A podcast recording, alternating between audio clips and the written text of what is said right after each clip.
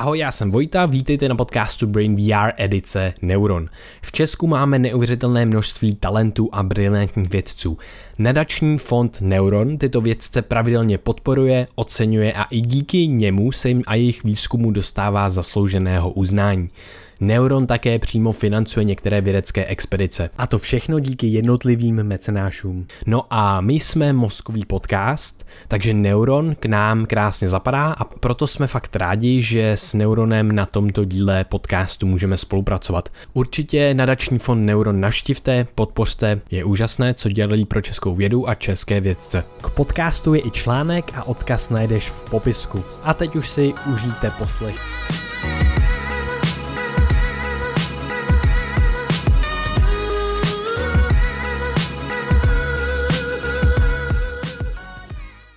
Vítejte na podcastu Brain VR. My jsme zase po týdnu zavítali na Matfiz. Tentokrát ale sedíme v Ústavu částicové a jaderné fyziky. Krištofe, co by tě, co by tě nejvíc zajímalo, co by se, se, se chtěl dneska dozvědět? Já tady jsem hlavně proto, protože mě zajímá, proč vůbec existuje hmota.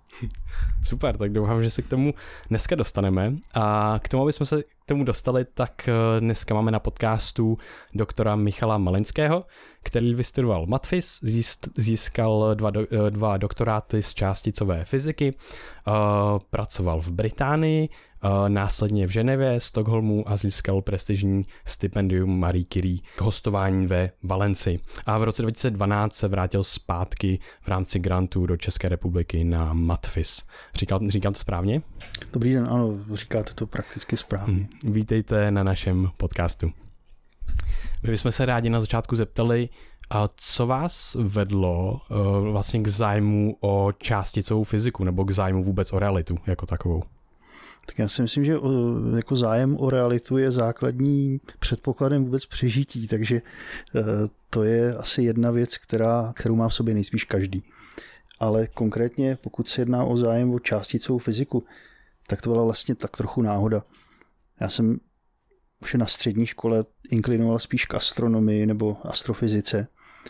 E, sbíral jsem e, populární knížky, četl jsem je a e, vlastně chtěl jsem studovat hlavně tenhle obor. Jenomže pak, e, když jsem odešel na vysokou školu, to bylo na fakultu jadernou e, a fyzikální inženýrskou na ČVUT, tak tam tyhle ty astronomické obory nebyly, takže jsem se snažil trošku zorientovat a zaujala mě právě kvantová teorie a, a podobné disciplíny, takže jsem se přirozeným způsobem nakonec ocitnul na půdě částicové fyziky. Nicméně, co se týče astronomie, tak a příbuzných oborů, tak to se snažím pěstovat i dál. Takže můžeme mluvit třeba i o astronomii, nejen o částicové fyzice. Ono, notabene, tyhle ty dva obory velmi úzce souvisejí. Hmm. Mě by uh, zajímalo, vy jste procestoval vlastně i kus světa, jak uh, mě napadlo jako vlastně jak, jak fyzicky, tak i fyzikálně, že jste byl v mnoha vlastně zemích uh, světa a tam jste, tam jste dělal vědu na té nejvyšší úrovni. Uh, jaké to je uh, třeba právě dělat v Ženevě? Dělal jste přímo v CERNu? Ano, byl jsem půl roku v CERNu. Uh, jaké to je takhle se pohybovat vlastně ve světě na té nejvyšší vědecké úrovni? Ono vlastně v našem oboru, řekněme, od okamžiku, kdy se člověk stane doktorandem a ještě spíš pak postdoktorandem, to znamená, když ukončí doktorské studium, tak je to nejenom normální, ale i nutné. Poněvadž eh, přeci jenom Česká republika je relativně malá země a eh, k tomu, aby eh, člověk mohl vědu dělat v nějakém velmi úzkém oboru na špičkové úrovni, tak je prostě potřeba jít o dům dál. Je to běžná věc, obvykle to funguje tím způsobem, že postdoci, to znamená ty postdoktorandi, Eh, odjedou na několik, řekl bych, dvou, tříletých stáží eh, různě po světě a pak eh, v okamžiku, kdy vlastně se etablují a jsou schopni tomu oboru něco přinášet vlastně jakoby vlastní prací, vlastní silou, tak pak teprve má smysl se zajímat o, o to, že by se někde usadili, třeba se vrátili do České republiky a podobně. Ale prostě ta, ta doba, kdy ten člověk jezdí po světě, potkává nové lidi, seznamuje se vlastně s novými věcmi v rámci oboru, ale i mimo, to je prakticky nejdůležitější, nejdůležitější část té začínající kariéry mladého vědce, aspoň teda v našem oboru. A čemu se teda váš obor, částicová fyzika, přesně věnuje? Jak byste to vysvětlil lajkovi? My se vlastně snažíme chápat procesy, které v přírodě probíhají na té úplně nejnižší eh, škále, řekněme, složenosti. Eh, zabýváme se prostě fyzikou těch úplně nejmenších částeček, o nich se domníváme, že je z nich stvořená hmota. Takže pokud jste někdy slyšeli o struktuře atomu, o elektronech v elektronových obalech, o atomovém, o atomovém jádru, které, jak asi víte, není elementární, zase je dál složené z neutronů a protonů, dokonce ani neutrony a protony nejsou elementární. Má se za to, že jsou dále složené jakoby z dalších, ještě fundamentálnějších stavebních bloků. Možná jste někdy slyšeli pojem kvark nebo, nebo gluon. Tak tohle jsou přesně ty objekty, kterými se částicová fyzika zabývá jakoby na jedné straně, ale vlastně částicová fyzika není úplně, řekl bych, ostře ohraničený obor. Eh, velmi výrazný přesah eh, nebo velmi výrazný řekněme, ve velmi velkou styčnou plochu máme třeba s jadernou fyzikou, protože nakonec atomové jádro, jak jsem říkal, je taky prakticky stvořeno z těch částic, které lze do určité míry eh, považovat za elementární, nebo třeba s astronomí, kosmologií, poněvadž vesmír, ať chceme nebo nechceme, je stvořen prostě z podobných částic, nebo z totožných částic, jako jsme stvořeni my, nebo jakým, z jakých je stvoř, jsou stvořeny věci kolem nás. Takže částicová fyzika je poměrně široký obor, ale na druhou stranu není to obor sám pro sebe, není to něco, co eh, je jako na výsost akademické. Eh, těch aplikací částicové fyziky je možná víc, než si myslíte. Eh, ať už se jedná o mm, třeba léčbu rakoviny. Na, tady máme kousíček vlastně protonové centrum, které využívá právě poznatků částicové fyziky 20. století.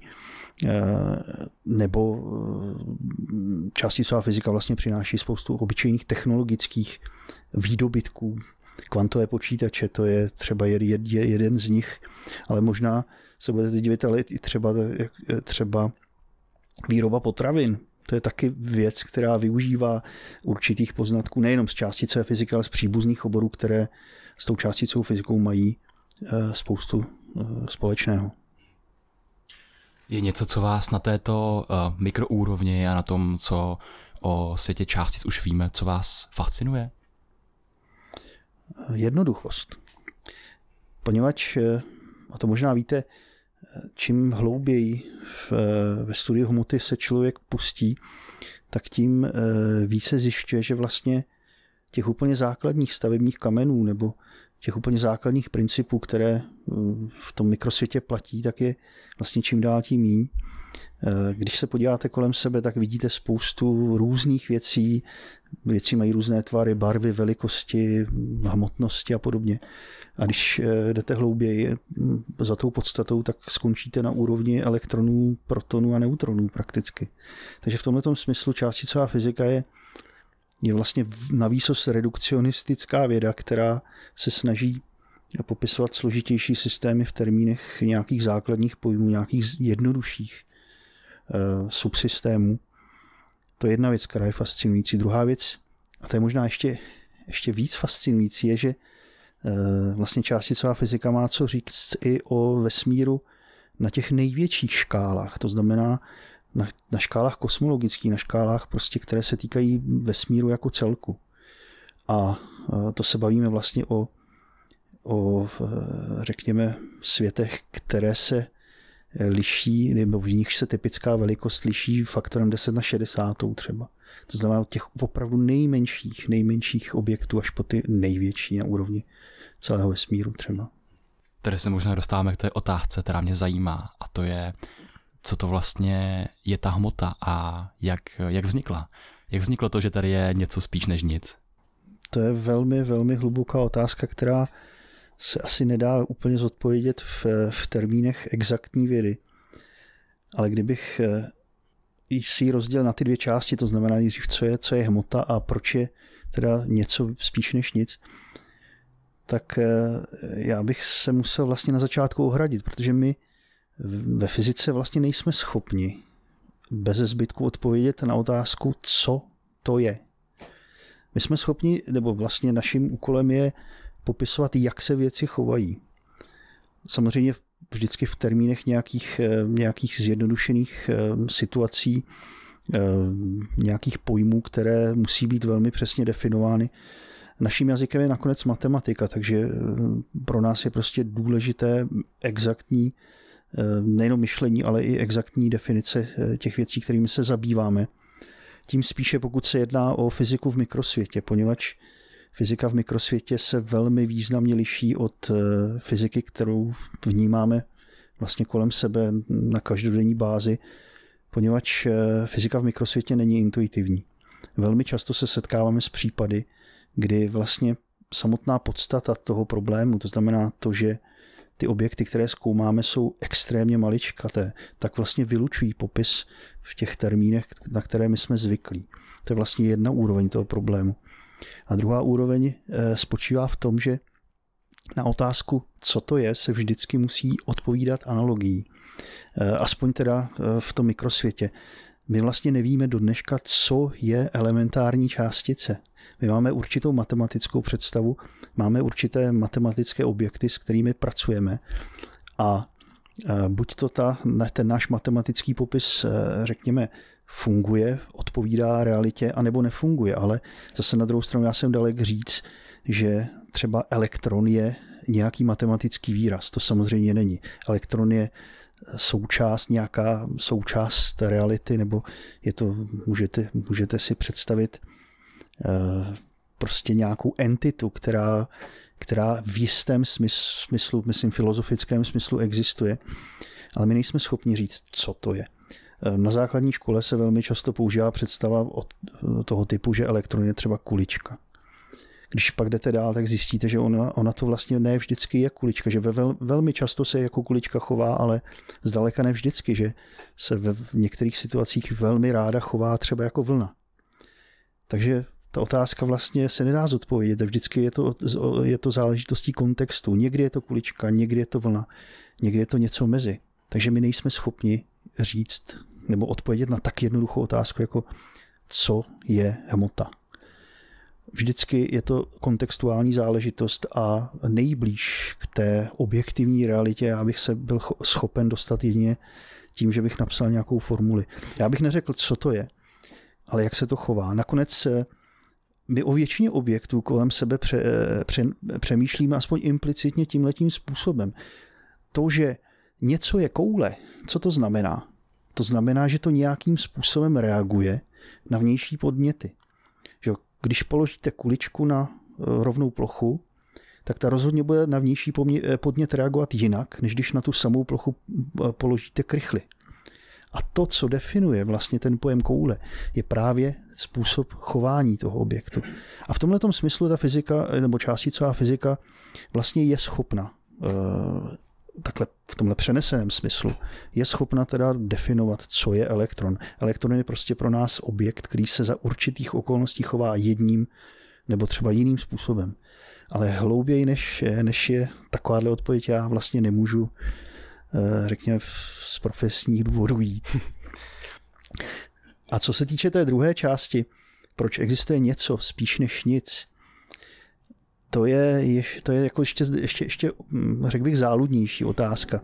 Už jenom to, že tuhle otázku pokládáte, tak vlastně vy říkáte, že eh, nebo, nebo ta otázka by se dala přeložit tím způsobem, proč vlastně v našem vesmíru existuje něco.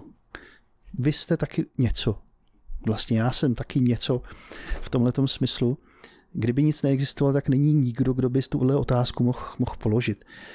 Ale eh, ku podivu tady ta otázka má hlubší význam, protože, eh, a to se dostávám už eh, spíš do oblasti kosmologie, problém existence hmoty, respektive problém toho, proč je ve vesmíru tolik hmoty, kolik ji vidíme, a není významně míň, to je jeden z nejhlubších problémů dnešní moderní fyziky.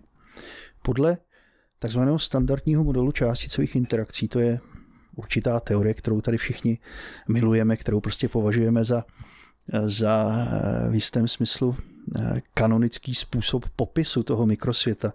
To je právě ta matematika, o které jsem mluvil. Tak podle téhle teorie, pokud se spojí s našimi představami o tom, jak fungoval vesmír v těch nejranějších fázích, tak by vlastně ve vesmíru, tam, kde dneska vidíme jednu galaxii, tak bychom měli vidět maximálně jednu hvězdu. Prostě ty standardní kosmologické nebo standardní kosmologický model společně se standardním modelem částic a jejich interakcí trpí takovouhle obrovskou, takovýmhle obrovským problémem, že předpovídají, že vlastně hmoty by ve vesmíru mělo být extrémně málo. Takže to je otázka, která jako má několik, zase několik rovin a e, vlastně pokusy e, na, vlastně o její zodpovězení, to je náš denní chleba. Mě teď napadá, když vlastně máme jako lidé zkušenost pouze s tou naší subjektivní, s tou, s tou naší subjektivní zkušeností s tímhle světem, který ve většině případů je vlastně jako hmotný, že my nemáme zkušenost s něčím, co je nehmotné, nebo jako těžko si to člověk představí. Možná foton třeba? Já bych vám oponoval uh, právě. Jo, jo, jo. Vy většinu věbů, které vlastně nějakým způsobem zažíváte, tak, je, tak jsou zprostředkovány vlastně v jistém smyslu nehmotnými částicemi, jak vy jste říkal, fotony. Vy vlastně nevidíte nic jiného než fotony. A fotony mají nulovou klidovou hmotnost. Stejně tak eh, třeba hmat, když se dotýkáte něčeho, ten věm je zase způsoben nebo zprostředkován elektromagnetickou interakcí. Ten důvod, proč já nejsem schopen prostrčit prst skrz desku stolu, spočívá v tom, že prostě interakce částic v té desce a interakce částic, které tvoří můj prst, tak prostě nedovoluje to, aby ten prst tou deskou prošel. A zase je to elektromagnetická interakce z podstaty. Takže když bych jako byl opravdu hnidopich, tak bych řekl, že naopak. My de facto interagujeme s okolním světem pouze prostřednictvím, eh, řekněme, nějakého nehmotného média. Hmm. A potom, že jo, ještě ta otázka toho, že je to jako znova interpretováno tou myslí, která vlastně taky jako má nějaký hmotný základ, ale zase u, u, u, jako pohybujeme v jiných úrovních uh, tý, tý, toho, jak se na to koukáme.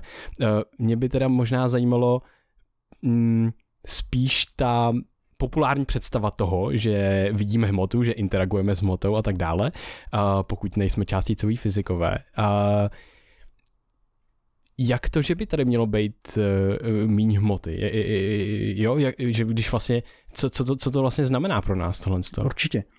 Uh, my vlastně, nebo tohleto tvrzení, že, že bychom uh, na základě těch standardních fyzikálních teorií očekávali, že ve vesmíru by měl té hmoty být míň, to se vlastně týká uh, určité představy o tom, že na začátku, když vlastně vesmír vznikal, tak uh, byl horký a velmi hustý.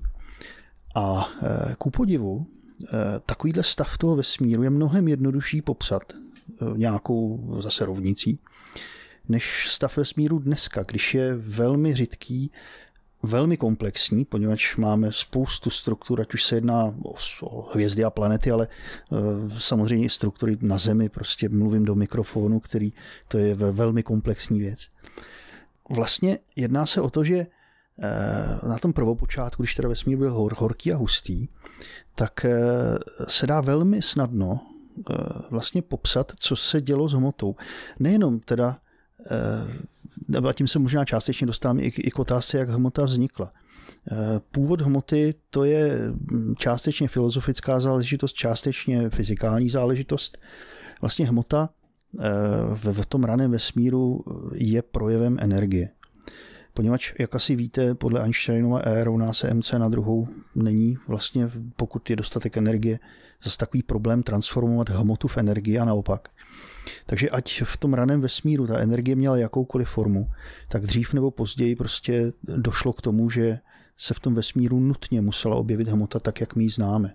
To zase souvisí s, s tím kvantovým pohledem eh, na svět, ale tím vás nebudu zatěžovat. Každopádně eh, v tomhletom horkém a hustém vesmíru vlastně existovaly všechny druhy hmoty, tak jak my dneska známe, tak jak je popisuje standardní model částicových interakcí prakticky ve stejných objemech. Vlastně ten horký vesmír, to, byl, to byla, mm, dalo by se říct, kaše, která obsahovala nejenom ty částice, které my dneska běžně známe, to znamená elektrony třeba, ale taky jejich antičástice. Antičástice to je něco, co tvoří takovou tu populární antihmotu. Že? To jsou částice, které vlastně mají vše, vě, většinu charakteristik podobných, jako třeba právě ty elektrony, ale liší se elektrickým nábojem, no, ale dalšími náboji, pokud eh, ta částice má nějaké, nějak, nějaké další. A teď je eh, vlastně základní charakteristikou antihmoty je to, že pokud se setká s hmotou, to znamená pokud se elektron například setká s tím antielektronem, kterému se teda říká pozitron, tak může dojít k takzvané anihilaci. Ta hmota, to znamená eh, objekt, který má nějakou klidovou hmotnost, jako má třeba elektron, tak eh, najednou se promění vlastně v čistou energii, ve fotony. Třeba právě v případě anihilace pozitronu a elektronů.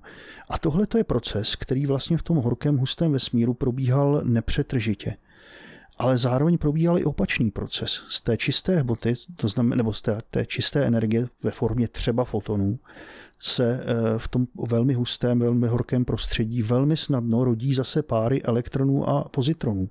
Zase podle toho Einsteinovy E, e rovná se mc na druhou. Samozřejmě energie se v jistém smyslu zachovává v těchto těch procesech.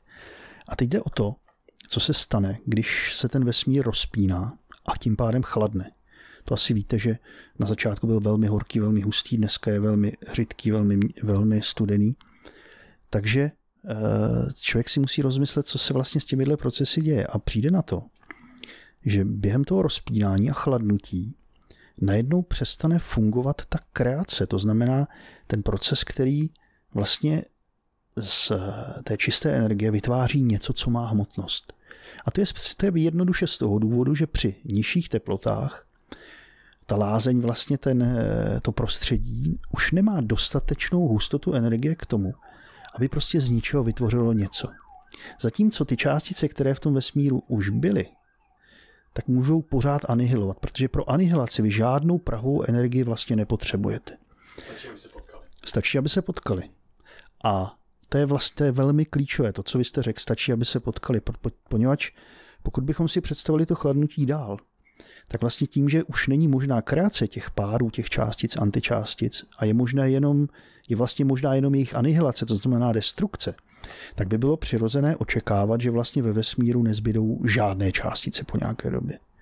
Jenomže, jak jste právě správně poznamenal, oni se musí potkávat k tomu, aby vlastně docházelo k té destrukci dál a dál. Jenomže vesmír se kromě toho, že se ochlazuje, taky rozpíná. To je vlastně jedno důsledkem druhého. A v jistém okamžiku se dokonce zastaví i proces té destrukce, té zbývající hmoty. Prostě z jednoduchého důvodu, že oni se přestanou potkávat dostatečně často na to, aby ten proces byl dostatečně efektivní. Takže vlastně veškerá hmota, která ve vesmíru zbyla, kterou dneska vidíme, tak je pozůstatkem téhleté prvotní anihilace. My jsme vlastně popel, který zbyl po tomhle tom, tom anihilačním infernu počátečním. Hustoty elektronů a pozitronů tehdy, kdysi dávno byly obrovské. My vlastně dneska vidíme jenom malinký pozůstatek. A co je pozoruhodné, je to, že my vlastně můžeme spočítat, kolik té hmoty by tohleto anihilační počáteční inferno mělo přežít. A tím se právě dostávám k té diskrepanci, protože eh, standardní částicový model společně s těmi kosmologickými modely předpovídá eh, něco jako eh, zhruba jednu částici hmoty na 10 na 20 fotonu v dnešním vesmíru. Že by to tak mělo být. Což je nepředstavitelně malé číslo. To znamená, na jeden proton třeba by mělo připadat 10 na 20, to znamená jednička 20 nul, tolik fotonů. A my víme, že to tak není. Vlastně tohleto číslo se dá, nebo tenhle ten poměr počtu částic, kterým se říká baryony, mezi něž patří třeba i ten proton. Vůči poměru počtu, vůči počtu fotonů v dnešním vesmíru je zhruba 6x10 na minus desátou, to znamená zhruba o 10 řádů vyšší, než to, co nám říká ta teorie. A tím se právě dostáváme k tomu, co čím jsem začínal, že vlastně my nechápeme, proč tam, kde dneska je galaxie, proč není vlastně jenom ta jedna hvězda.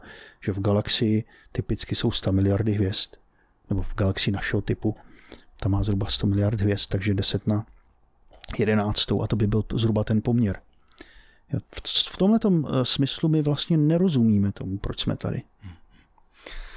Ty jo, tady mám hodně moc Eh, otázek a stimulů. Eh, co máš něco, Krištofe? Já se chci ještě jenom zeptat, teď jak jsme se bavili o tom, eh, o té kreaci a o té anihilaci, tak v jakém časovém měřítku se tohleto odehrávalo v rámci toho vzniku našeho vesmíru? Byla to nějaká jedna pikosekunda, nebo to byly ty první tři minuty, o kterých se často povídá? Samozřejmě ty individuální procesy kreace nebo anihilace ty jsou extrémně rychlé ve srovnání vlastně s prakticky s jakoukoliv časovou škálu pokud je ten vesmír samozřejmě dostatečně hustý, to znamená, pokud se dostatečně často ty, ty částice potkávají. A e, většinou se vlastně ani o těchto těch škálách nemluví až do, vlastně do okamžiku, kdy řekněme, charakteristická časová škála v tom vesmíru, to znamená doba, za kterou se zhruba, e, řekněme, zvětší o, na dvojnásobek nebo na nějakou takovou, e, takovou hodnotu, která se mimochodem dá přepočítat na charakteristickou energii, poněvadž čas a energie jsou ve fyzice velmi úzce spojené pojmy, tak dokud ta, já bych řekl, ekvivalentní energie neklesne pod klidovou hmotnost těch částic, pak se začíná dít právě to, co jsme říkali, že, že ty interakce vlastně začínají svým způsobem vymrzat a, a ta, ta populace těch částic se ztrácí. Ale obecně se dá říct, vůbec jenom to, že vy můžete popsat ten počáteční vesmír parametrem, jako je teplota, tak vůbec to, tenhle, tady ta vlastně hm, možnost v sobě implicitně nese to, že procesy interakce těchto částic byly extrémně rychlé. Eh, můžu si to, můžu to teda představit tak, že před tím, než vznikla hmota, tady byl jakýsi nehmotný vesmír, který byl pouze vysoce energetický, tedy hustý, teplý a byly tam teda uh, velké množství fotonů a z nich následně vznikala právě ta, mm, ta, ta ten pár hmoty a antihmoty? Uh, takhle já by přesně bych to mm, asi, asi neřekl. Uh, rozhodně v okamžiku, kdy ve vesmíru byly fotony, tak ten vesmír byl už plný i dalších forem energie a hmoty. Já bych vůbec třeba nerozlišoval mezi energií a hmotou. Jediné vlastně, čím se, čím se tyhle ty dvě věci liší, je to, jestli ty částice, pokud se vůbec dá mluvit o částicích tehdy, to je taky docela netriviální pojem, tak jestli mluvme o částicích, jestli ty částice, které ve vesmíru byly, měly nějaké klidové hmotnosti, to znamená, jestli vůbec bylo možné je v principu zastavit, foton nelze zastavit, protože foton má nulovou klidovou hmotnost a tím pádem se vždycky pohybuje rychlostí světla. Eh, tak eh, jestli tohle bylo možné nebo ne. A eh, co je pozoruhodné, je, že vlastně i v, ve standardním modelu částicových interakcí v té naší matematické teorii, tak vlastně člověk dochází k okamžiku, kdy se teprve začaly vytvářet hmotnosti částic. Nejenom, že my vlastně z hlediska velmi vysokých energií můžeme velmi často klidové hmotnosti částic zanedbávat. Pokud se bavíme o srážce třeba elektronů s pozitronem, při obrovských energiích, které jsou mnohem větší než jejich klidové hmotnosti nebo klidové energie, tak při popisu těchto těch procesů většinou nemusíme s těmi hmotnostmi vůbec počítat. Ale já mám na mysli dokonce něco víc. Eh, sám standardní model částicových interakcí vlastně při velmi vysokých teplotách obsahuje přesně nehmotná pole nebo nehmotné Eh, částice, které odpovídají v jistém smyslu matematickým strukturám. Já se bohužel nemůžu ubránit prostě eh, tomu, že, že mluvím o matematických strukturách, ale tak to vlastně je, které odpovídají nehmotným částicím. Takže hmota, klidová hmota je v jistém smyslu fenomén, který se mohl objevit dynamicky, až vlastně s časem, až s vývojem toho vesmíru. Hmm. Mohly se až s časem, až s vývojem vesmíru objevit i některé fyzikální zákony nebo fyzikální konstanty, které můžeme měřit a pozorovat dnes. Jenom narážím na, uh, na to, co co jsem pochopil z, z výkladu a z knihy Lorenze Krause, který mm-hmm. vlastně mluví mm-hmm. o tom, že vznikaly až dynamicky na základě vývoje vesmíru. To je, si myslím, dneska běžná představa a dokonce to právě souvisí s tím, eh, co jsem říkal před chvilkou o hmotnostech. Vlastně hmotnosti z hlediska zase nízkoenergetické fyziky, z hlediska standardního modelu, to jsou fyzikální konstanty. Nebo dají se chápat do jisté míry jako fyzikální konstanty, které ale, jak už jsem řekl, nejsou skutečnými konstantami z hlediska toho velmi raného vesmíru. Eh, tehdejší, nebo pro popis tehdejšího vesmíru ty hmotnosti vlastně nejenom, že byly irrelevantní, ale vlastně by odpovídaly špatnému popisu. Takže ano, stejně jako pro hmotnosti částic i pro další, eh, řekněme, fyzikální konstanty, ono ve skutečnosti ve fyzice žádná konstanta není skutečně konstanta, tak eh, lze mluvit o tom, že vlastně tyhle ty veličiny teprve vlastně se schladnutím toho vesmíru získaly ty hodnoty, které eh, my měříme dneska na, řekněme, těch experimentálních zařízeních. A naopak, my jsme někdy schopni na těch experimentálních zařízeních simulovat podmínky, které panovaly v tom vesmíru vlastně ne přímo v okamžiku velkého třesku, ale chvíli po něm a dokonce měřit změnu těchto těch konstant v těch různých e, vlastně situacích. Takže pro velmi, e, řekl bych, málo energetické srážky my používáme jednu hodnotu, nějaké konstanty v uvozovkách, když to právě pro, pro studium vysoce energetických ro, ro, e, procesů Eh, ta konstanta prostě má jinou hodnotu. To je běžná věc. Um, my jsme tady řekli pojem jako, jako hmota, antihmota a vlastně mě by zajímalo a vlastně taky čas velice uh, raného vesmíru. Jak je to možné, že můžeme mluvit o antihmotě? A jak to, že můžeme mluvit o velice raném vesmíru? Jak to, že ta teorie a vlastně potom i ten, asi i ty experimenty, jak to, že to došlo tak daleko a co k tomuhle z tomu vedlo? Mm-hmm. Tak co se týče antihmoty, antihmota to je vlastně jedna z nejzajímavějších kapitol v částicové fyziky 20. století. Eh, ona, jestli se nepletu, tak původně eh, vlastně byla postulována teoreticky. Existence antihmoty byla postulována teoreticky, byť třeba eh, na neúplně solidních základech. A až na začátku, tuším, 30. let byl byla první částice antihmoty pozitron právě objeven v kosmickém záření. A ono to je vždycky tak, že vlastně fyzikální teorie na jedné straně a ten experiment na té druhé straně se musí doplňovat. Jakmile to tak není, tak jakmile třeba převáží prostě teorie a nejsou experimentální data, tak to pro ten obor není zdravé a na druhou stranu, pokud je příliš mnoho experimentálních dat a není ta teorie, tak je to frustrující. Takže v tomhle smyslu pojem antihmoty je, je, to je, to je běžná věc. Antihmotu dokonce eh, každý z vás má v sobě. Eh, ve vašich tělech eh, každou minutu dojde k několika takzvaným beta rozpadům, které emitují částice antihmoty, ty pozitrony právě. Oni samozřejmě z vás nevyletí, protože prostě velmi rychle se zpomalí a narazí na nějaký elektron takže to, co z vás vyletí, jsou nakonec ty fotony, které vlastně vzniknou při anihilaci. A podobného procesu se Uh, užívá například v diagnostice při pozit- pozitronové emisní tomografii. To je vlastně případ, e, který e, je velmi podobný tomu, co jsem říkal, kdy vám do těla vpraví typicky nějaký beta zářič, který jako, jako ve velké množství a který je třeba selektivně vychytáván buňkami určitého typu v závislosti na tom, na čem vlastně je ten atom toho beta zářiče vlastně jakoby připevněný. Obvykle se používá třeba, třeba glukóza nebo, nebo nějaké takové organické molekuly, které jsou selektivně vychytávány třeba v mozku, pro nějač mozek je velký žrout glukózy třeba. Že? Takže a pak vlastně se kouká na to, co dělá ten beta zářič, jakým způsobem ta antihmota z něj vlastně jako vyletuje, anihiluje v tom daném místě a pak eh, se kouká na ty, na ty, na ty fotony, které, které e, registruje ta aparatura. Takže to je, to je k té antihmotě. Antihmota je běžná věc, prostě není čeho se bát.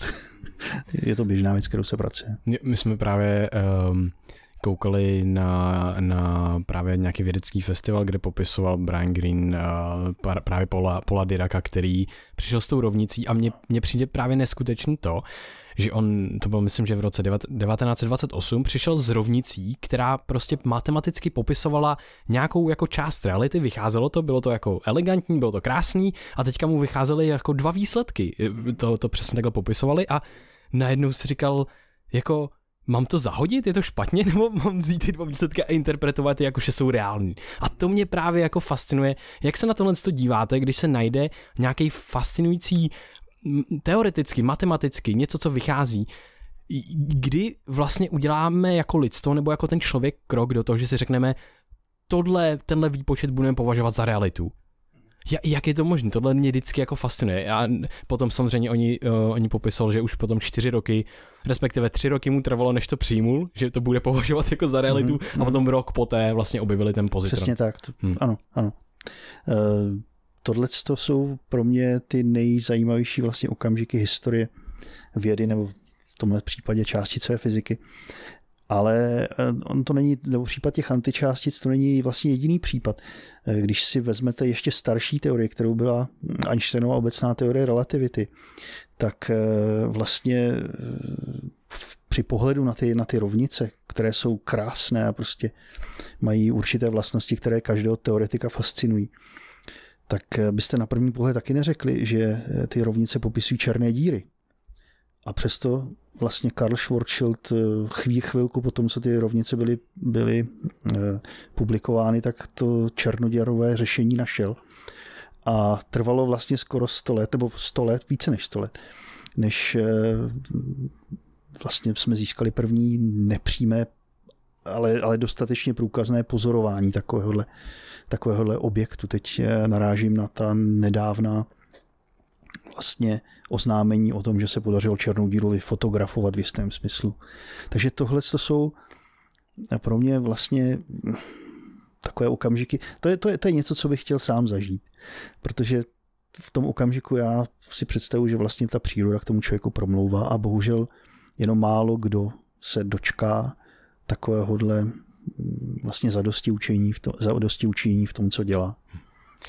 Jak chcete, aby k vám příroda promluvila? No právě prostřednictvím té matematické krásy třeba. Hm. A je tam konkrétní um, teorie, kterou nějaký konkrétní příklad?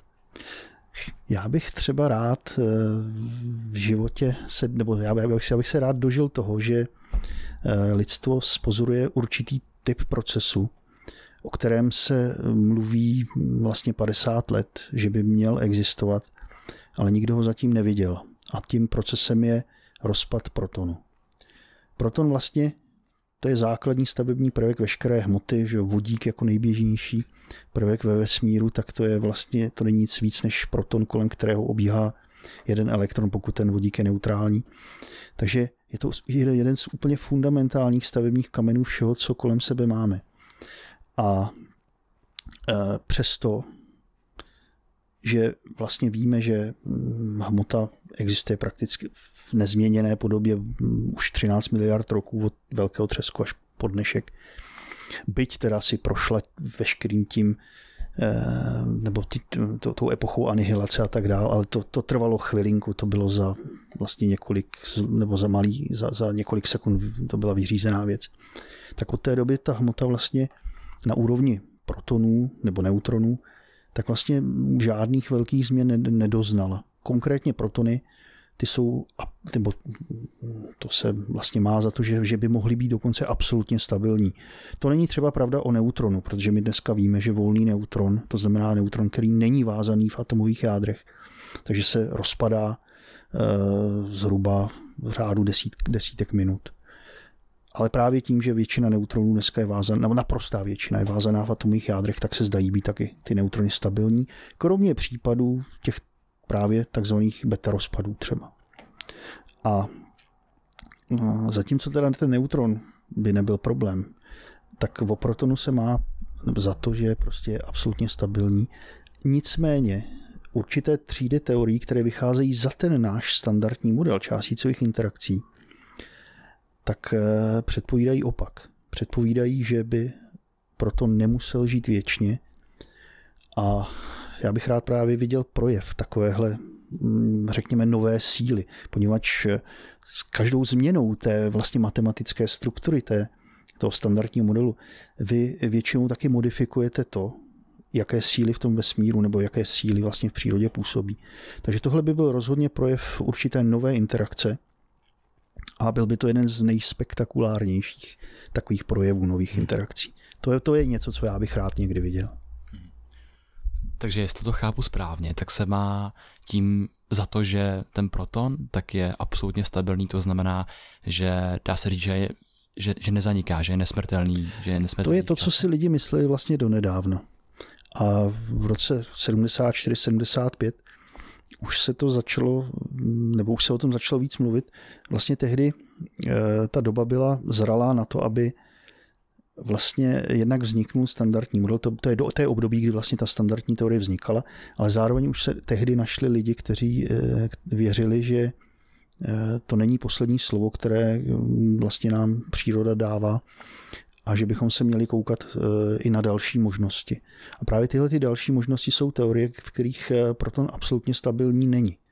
To znamená, že na úrovni standardního modelu, na úrovni toho, o čem jsme si dneska jistí, že do, do, řekněme, v naprosté většině případů správně popisuje realitu, tak ten proton se považuje za stabilní, ale v těch tak, řekl bych, o něco vylepšených teoriích ten proton stabilní být nemusí. Ale to, jak je to v teorii, to je jedno. Důležité je, jak je to v, jak je to v přírodě. Takže eh, dneska, nebo vlastně už od těch 70. let dokonce existovaly a dneska existují, dokonce se to velmi rychle rozvíjí, tak e, experimentální hledání vlastně e, nestability protonu, ona je to poměrně netriviální věc, protože my víme dneska z těch měření předchozích a už vůbec jenom z toho, že tu můžeme sedět, že protony jsou určitě stabilnější nebo se rozpadají s takzvaným poločasem rozpadu delším než 10 na 20. roku. Pokud by to tak nebylo, pokud by se protony rozpadaly rychleji než s tímhletím poločasem rozpadu, tak my bychom nemohli být naživu, poněvadž bychom se vlastně rengenovali zevnitř. Naše vlastní těla by byla, by byla zdrojem vlastně smrtelných dávek záření. Takže eh, tohle to víme od začátku, že to musí být delší ten poločas rozpadu než zhruba 10 na 20. roku. Dneska dokonce víme, že poločas rozpadu protonu je delší než zhruba 10 na 33. roku. Což eh, znamená, že kdybyste pozorovali jeden jediný proton, tak charakteristická doba, za kterou by se rozpadnul, by byla zhruba těch 10 na 33. Jenomže to samozřejmě je, de, je doba delší, než je doba života vesmíru, takže takhle se to nedělá. Kvantová teorie má tu, nebo kvantový, kvantový svět má tu jednu e, pěknou vlastnost, že vlastně e, tohleto číslo, které já jsem zmiňoval, 10 na 33. roku, to není přesně doba, za kterou se rozpadne ten jeden. To je průměrná doba. Stejně jako všecko v tom kvantovém světě je jenom statistická záležitost. Takže když vy si vezmete, řekněme 10 na 33 těch protonů, ne jeden, ale velké množství, a koukáte na ně, tak to samé číslo se dá přeložit tak, že byste jednou za rok měli vidět jeden rozpad. A to je přesně to, co se dělá vlastně. Dneska se konstruují obrovské experimenty, v nich se kouká právě na obrovské množství třeba tak obyčejného materiálu, jako je voda, ta má tu výhodu, že je průzračná, když je čistá a je možné v principu registrovat jednotlivé fotony, které při takových rozpadech můžou vznikat. My vlastně se tady na půdě Ústavu částicové jaderné fyziky teď v téhleté době zrovna snažíme zapojit eh, do největšího takového experimentu, který vlastně kdy byl. A tady už se bavíme o objemech vody zvících eh, megatunů, to znamená milion tun. To jsou obrovské tanky, 60-70 eh, metrů eh, vysoké, podobně široké, plné ultračisté vody, na které, vlastně které, do kterých bude koukat něco jako 30 tisíc eh, optických senzorů, kterým se říká fotonásobiče a bude se, bude se snažit najít právě ten, ten signál takovýhodle, takovéhle procesu. Já bych se možná, my tady máme pár nezodpovězených otázek, stejně jako asi ve fyzice. Takže já bych se vlastně rád dostal uh, zpátky ještě uh, k tomu nevyřešenému problému, že tady je moc hmoty. Uh-huh. Uh, jsou nějaký způsoby řešení tohohle problému, že uh, teda jak se, to, jak se k tomuhle přistupuje? Samozřejmě. Um, ono vlastně eh, ten, ten výpočet, který já jsem zmiňoval, nebo ten, řekněme, ten výsledek, eh, který je teda pravděpodobně špatně, protože to číslo je příliš malé. To, co nám říká vlastně standardní model, těch 10 na minus 20 zhruba protonů na jeden foton, tak eh, to je výpočet, který je založený na určitém předpokladu. A tím předpokladem je vlastně prvotní symetrie mezi počtem protonů a antiprotonů, mezi počtem elektronů a antielektronů, pozitronů. Tohle je velmi, velmi silný předpoklad, byť naprosto přirozený. Prostě co může být dokonalějšího než přesná symetrie.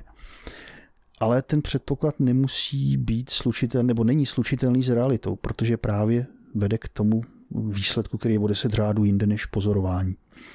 Takže dneska se spíš uvažuje o tom, jestli existují nějaké způsoby, jak z toho prvotního symetrického počátku vlastně dojít do stavu, kdy ten vesmír není přesně symetrický co do počtu částic a antičástic.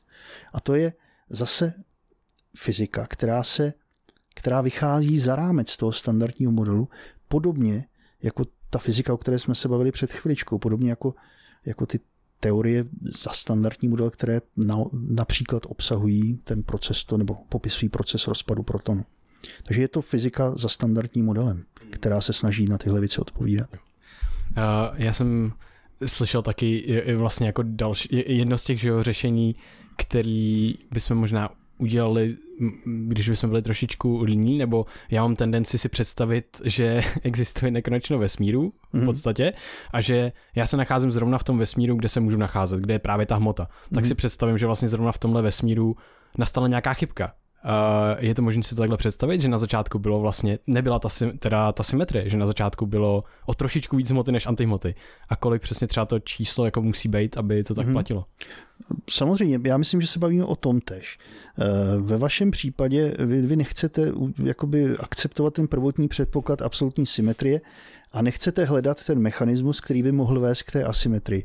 To je naprosto v pořádku, ale prostě fyzikové mají tendenci se ptát eh, jakoby dál. A eh, to charakteristické číslo je zhruba jed, eh, zhruba 10 miliard plus jeden elektron na 10 miliard pozitronů. To znamená, ta asymetrie je extrémně maličká. Ale přesto ve standardním modelu částicových interakcí není možné ji vysvětlit.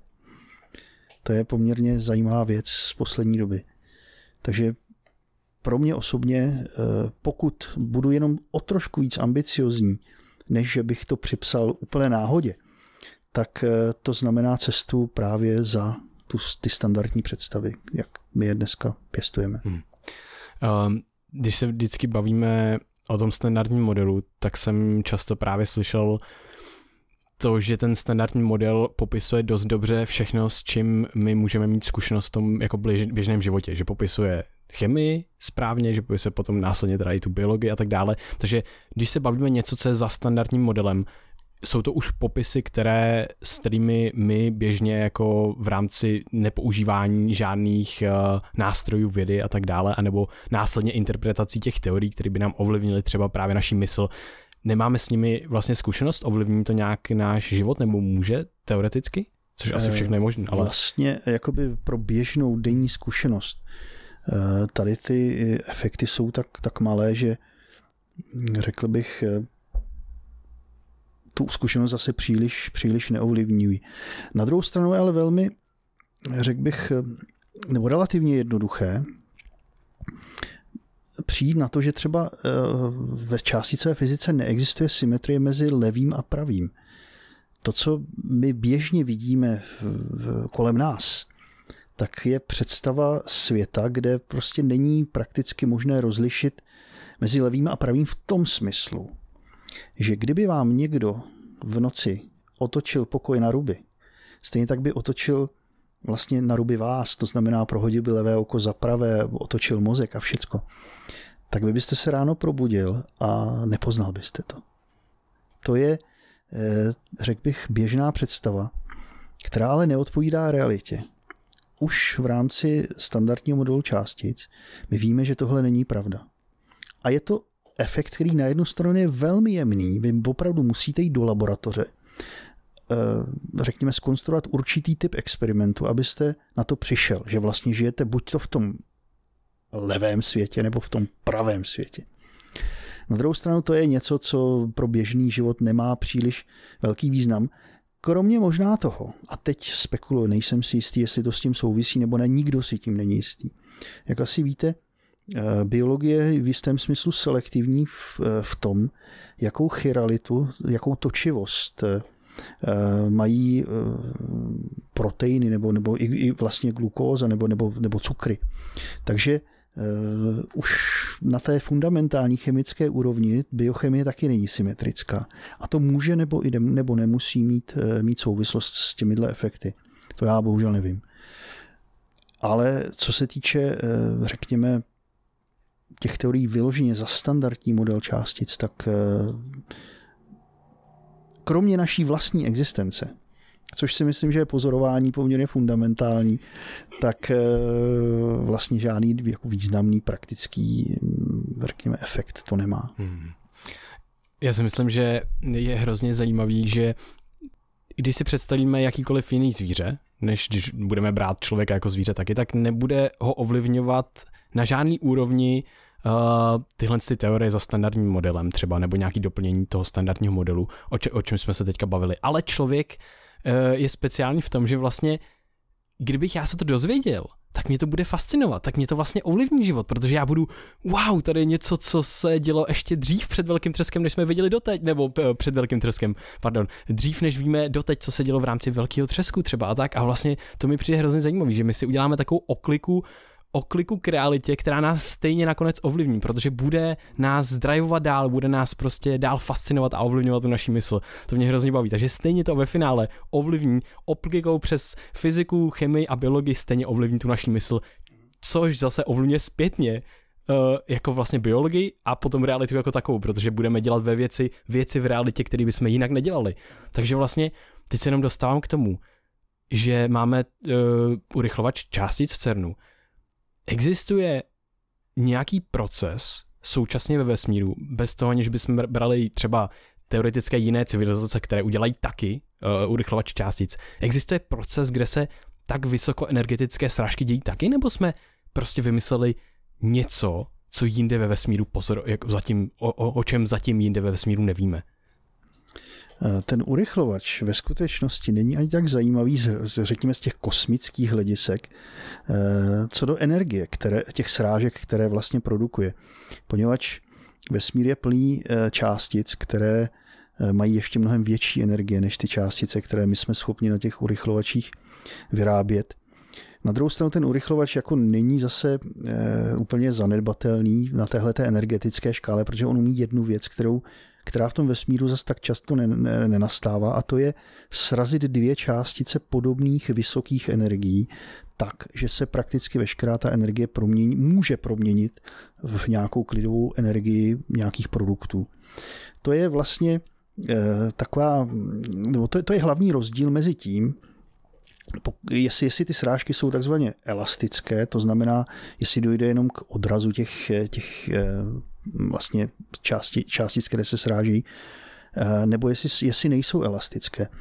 Eh, na tom urychlovači my se snažíme dosáhnout právě toho, aby se co nejvíc nových věcí narodilo. To znamená, aby ty srážky byly co nejméně elastické. Ale ve vesmíru je většina srážek jako významně elastických, takže byť, byť třeba není zase, zase takový problém pozorovat částici kosmického záření, která má energie řeknu, o mnoho řádu vyšší než eh, energie částic na těch urychlovačích, tak ve velké většině případů interakce takových, takovýchhle částic s okolím eh, jsou méně neelastické, to znamená, dochází k, jakoby k menší pravděpodobnosti, nebo tam je menší pravděpodobnost vzniku něčeho nového, než na tom kolidru. Proto ten urychlovač vlastně existuje, aby zvýšil pravděpodobnost toho, že se narodí něco nového, ať už je třeba ten Higgsův bozon, který se, který se našel, eh, našel nedávno. Takže v tomto smyslu ten urychlovač je zajímavý, ale není extrémní. Mnohem zajímavější věc kolem tohoto velkého urychlovače je teplota. My máme za to, že v blízkém vesmíru neexistuje chladnější místo, než, je, než jsou ty kryogenické komory, v, které vlastně slouží k tomu, aby ten urychlovač vůbec pracoval, protože, jak možná víte, Na tom urychlovači je použita spousta z tzv. supravodivých materiálů, eh, které pracují tak, jak my chceme, to znamená vedou elektrický proud eh, bez odporu. Jenom při extrémně nízkých teplotách, při teplotách kapalného hélia, to znamená někde pod dvěma kelviny, to znamená dvěma stupni nad absolutní nulou. A to je významně míň, nižší teplota, než je teplota e, reliktního záření ve vesmíru, to znamená teplota fotonů v dnešním velmi velkém, velmi chladném vesmíru. V tomto smyslu ten urychlovač je určitě jako velmi speciální místo. Eh, vy jste zmínil Higgsův bozon, což bylo další jako téma, který jsme chtěli otevřít. Co to teda Higgsův bozon je a jak taky se k němu vlastně došlo, jak dlouho trvalo té teorii, než, nebo tomu respektive experimentální pozorování, než dohnala tu teorii? Mm-hmm.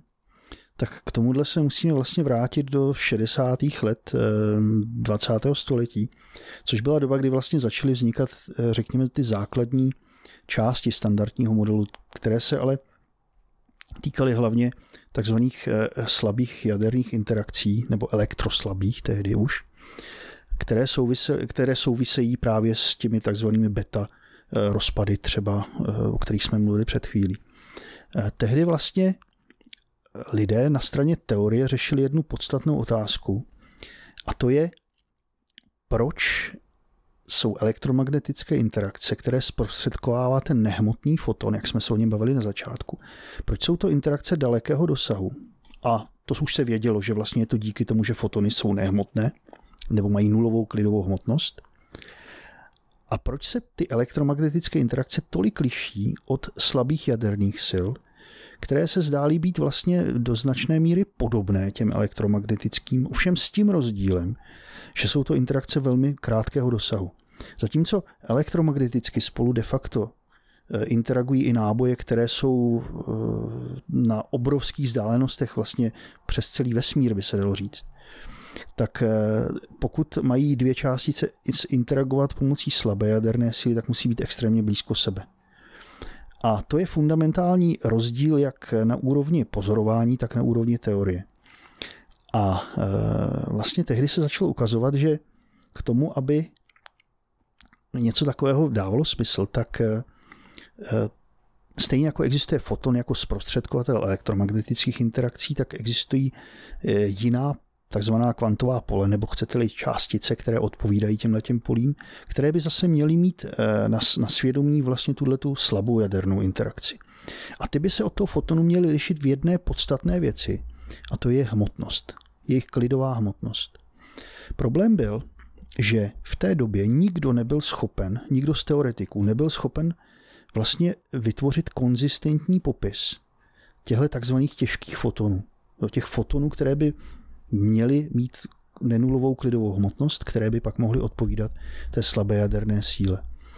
A to byl dlouho, dlouho oříšek vlastně eh, a až vlastně v 60. letech se několika teoretikům, včetně teda Petra Hickse, Eh, po němž je pojmenován ten, ten bozon, tak se podařilo vlastně přijít na to, jak to zařídit tak, aby ta teorie byla bezesporná a zároveň popisovala efekty slabé jaderné síly, která je konečného dosahu. Takže ta hypotéza sama o sobě vznikla někdy koncem 60. let. A ta hypotéza to nebyla jenom hypotéza toho matematického popisu. Ono totiž z toho matematického popisu plynulo zároveň to, že kromě těch částic, které my známe dneska, nebo které jsme znali do nedávna, tak by měla existovat ještě jedna částice, skutečně měřitelná částice, která by měla být pozorovatelná v, v experimentech eh, na urychlovačích, a to je právě ten Higgsův bozon.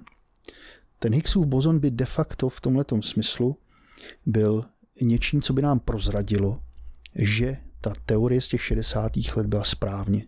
A my jsme bohužel museli čekat celých 50 let, až někdy do roku 19, 2012 na to, aby se tyhle ty představy toho Petra Higgsa a dalších eh, vlastně potvrdili tím, že ten Higgsův bozon nakonec byl v tom CERNu spozorován. To je fascinující.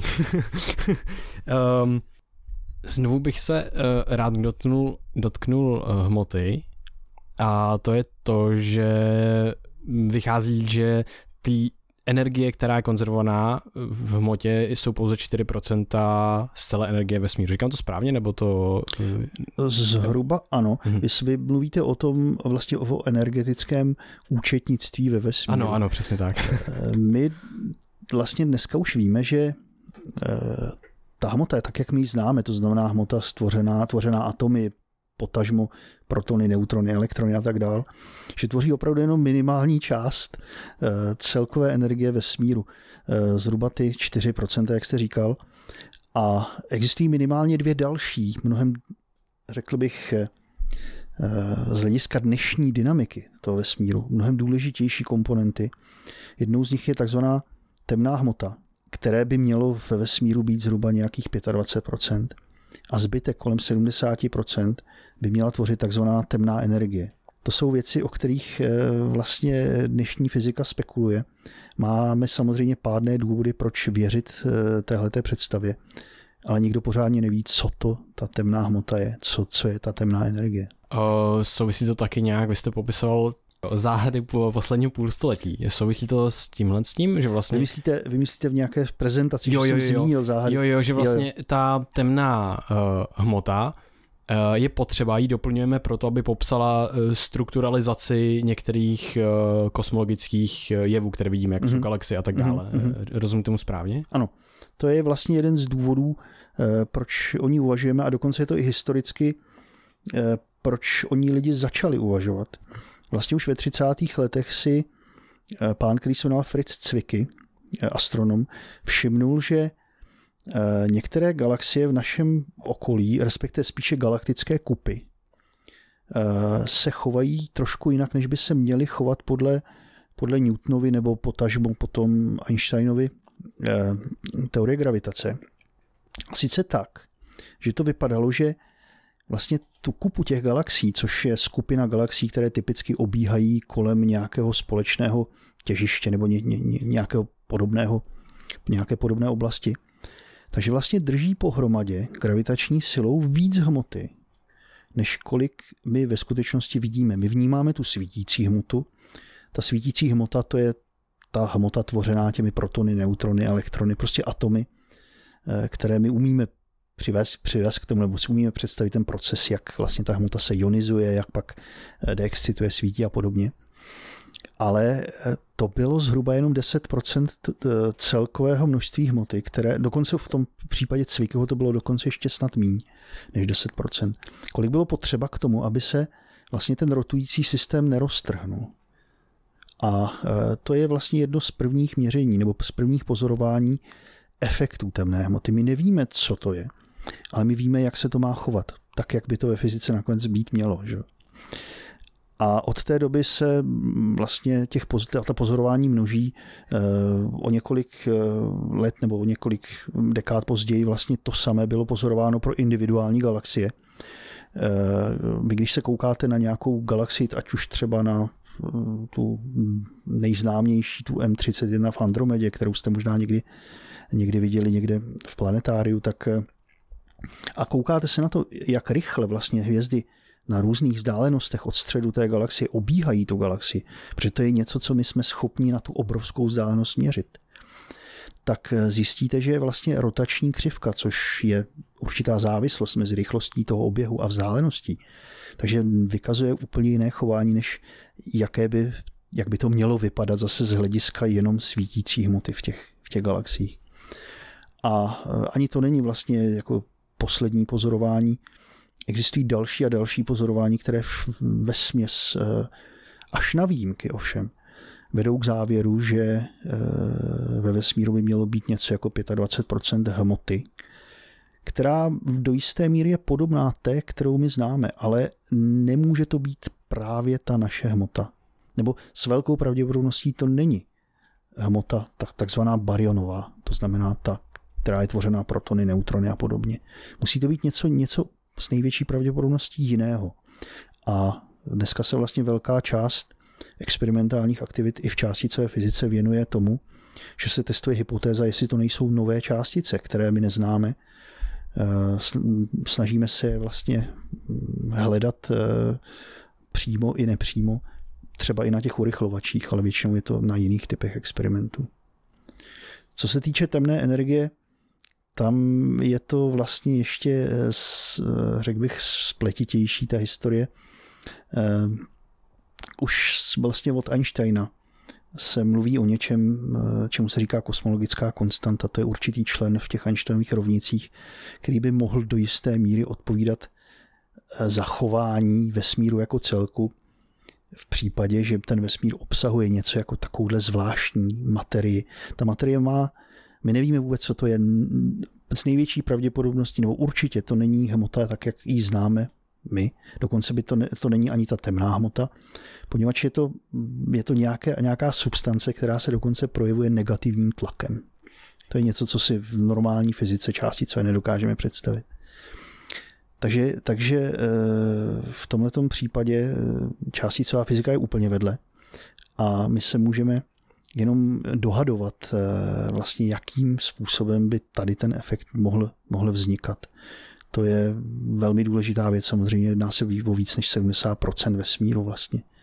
Ale bohužel těch jakoby, ideí je relativně málo. No, my jsme tady teda mluvíme o temné energii, jak se ale projevuje vlastně? Co, co to vlastně teda je? Temná energie ta, eh, by se dalo lapidárně říct, že, že ovlivňuje chování toho vesmíru na velký, velmi velkých eh, eh, vzdálenostních škálách. Typicky dneska vlastně se mluví o tom, že vesmír jednak se rozpíná, ale jeho rozpínání v relativně nedávné době přešlo ze zpomalujícího se rozpínání do zrychlujícího se rozpínání. A za tím zrychlením, za tím, že vlastně dneska se rozpínání toho vesmíru začíná pomalu zrychlovat, zatím by měla právě stát ta temná hmota. Zase, já nejsem schopen říct, co to je, ale jsem schopen zhruba popsat, jaké by to mělo mít projevy. Takže ten negativní tlak, o kterém jsem mluvil, teda vulgárně, by měl být důvodem toho, proč my dneska pozorujeme, že vesmír se rozpíná rychleji, než eh, kdyby v něm ta temná hmota nebyla. Eh, temná energie nebyl. A když se takhle hypotetizuje o třeba těch eh, nových částicích, které ještě neznáme, tak eh, jak, jak, jak se na to částicové fyzice snaží přijít? Je to tak, že právě třeba v těch urychlovačích se snaží srážet různými variacemi, třeba ty, ty částice, protony a tak dál?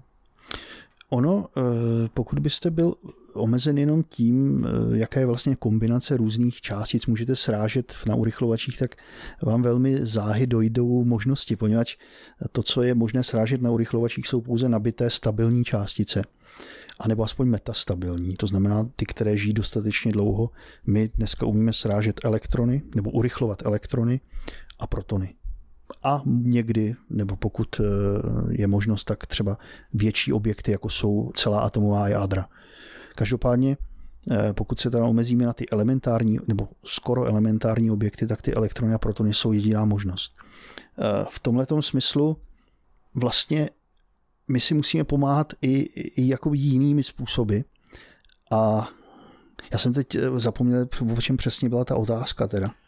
O tom, jak, jak se částí fyzici snaží třeba jo. přijít na ty nové částice. Už vím.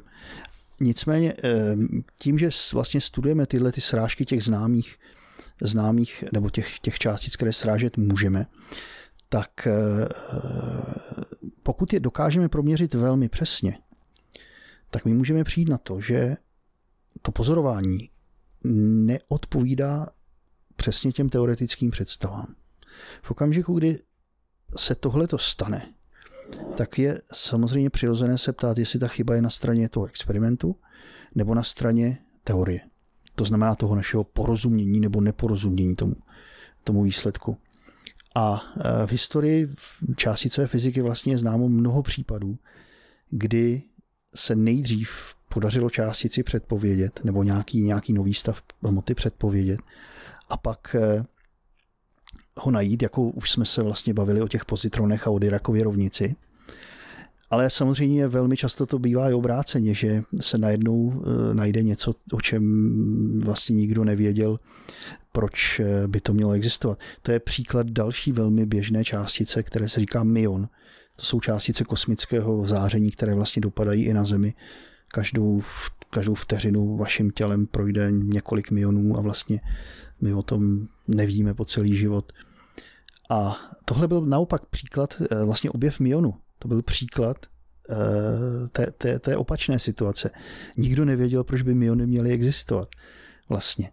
Nicméně se ho podařilo najít a vlastně s objevem myonu se eh, vlastně začalo zjišťovat, že hmota existuje i ve jiných formách, než jenom v těch, které známe z atomové fyziky. Že existují nejenom protony a neutrony a elektrony, ale že existuje i něco navíc. Dokonce jeden známý fyzik v okamžiku, kdy se dozvěděl o objevu myonu, tak se zeptal, kdo si to objednal. Prostě to je něco, co, co mi vůbec jako, nebo co tehdy v těch 30. Eh, letech vůbec nebylo potřeba pro, eh, řekněme, nějakou jakoby konzistentní teoretickou představu o tom, jak by svět měl vypadat. Mhm. A víme, jak se právě ty myony třeba podílí na uh, podobě mm, reality? Jak, jak zapadají třeba do toho standardního modelu? Uh, absolutně. Uh, ve skutečnosti Myon z hlediska dnešní částicové fyziky je vlastně jenom takový tlustší bratříček elektronu, tlustší ve smyslu hmotnější. Je to nestabilní částice, ale na, na to, co je běžné ve světě elementárních částic, je ještě relativně stabilní. Ty myony jsou dokonce tak stabilní, že za určitých podmínek dokážou od místa svého vzniku, což je někde v horních vrstvách atmosféry, několik desítek kilometrů nad zemským povrchem, doletět až, až k nám na povrch a dokonce i pod povrch. Jsou to vysoce, eh, řekněme, penetrující částice, které je možné detekovat i kilometr pod zemí. Právě protože mají velkou hmotnost, tak relativně pomalu ztrácejí energii při průchodu hmotou. A e, žijí zhruba jednu mikrosekundu, ale zase jenom v, ve svém klidovém systému. Jakmile je urychlíte, tak v důsledku efektů teorie relativity, k důsledku dilatace času, vy vlastně z laboratorního pohledu můžete vnímat, že ten, že ten myon žije mnohem delší dobu. To je důvod, proč vlastně dopadají na Zem. Protože existuje teorie relativity, nebo protože se chová podle teorie relativity. Takže myony jsou naprosto běžné částice v tom smyslu, že eh, o nich víme velmi mnoho, velmi běžně se produkují, dokonce eh, na těch urychlovačích slouží velmi speciálním účelům.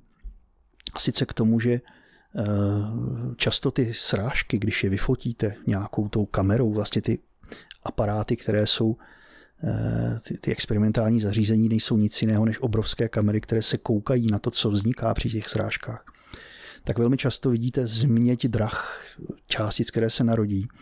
A jedinou, jedinou charakteristickou vlastností v téhleté změti, v tom, v tom obrovském objemu informace je právě to, že můžete vidět několik takzvaných myonových treků, to znamená několik myonů, které vlastně tím, že dokážou vlastně letět nebo proletět hmotou relativně bez problémů, tak ji můžete detekovat třeba 10 metrů od toho interakčního bodu.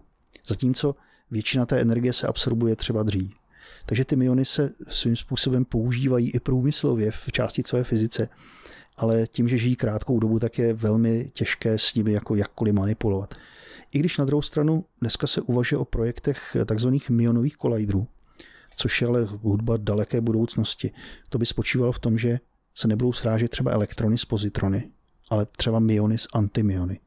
To by mělo velmi zajímavé důsledky z hlediska toho, co bychom byli schopni na těch urychlovačích vyrábět, pozorovat a podobně. Třeba pro Higgsův bozon by to bylo ideální zařízení, ale problém je prostě jejich nestabilita.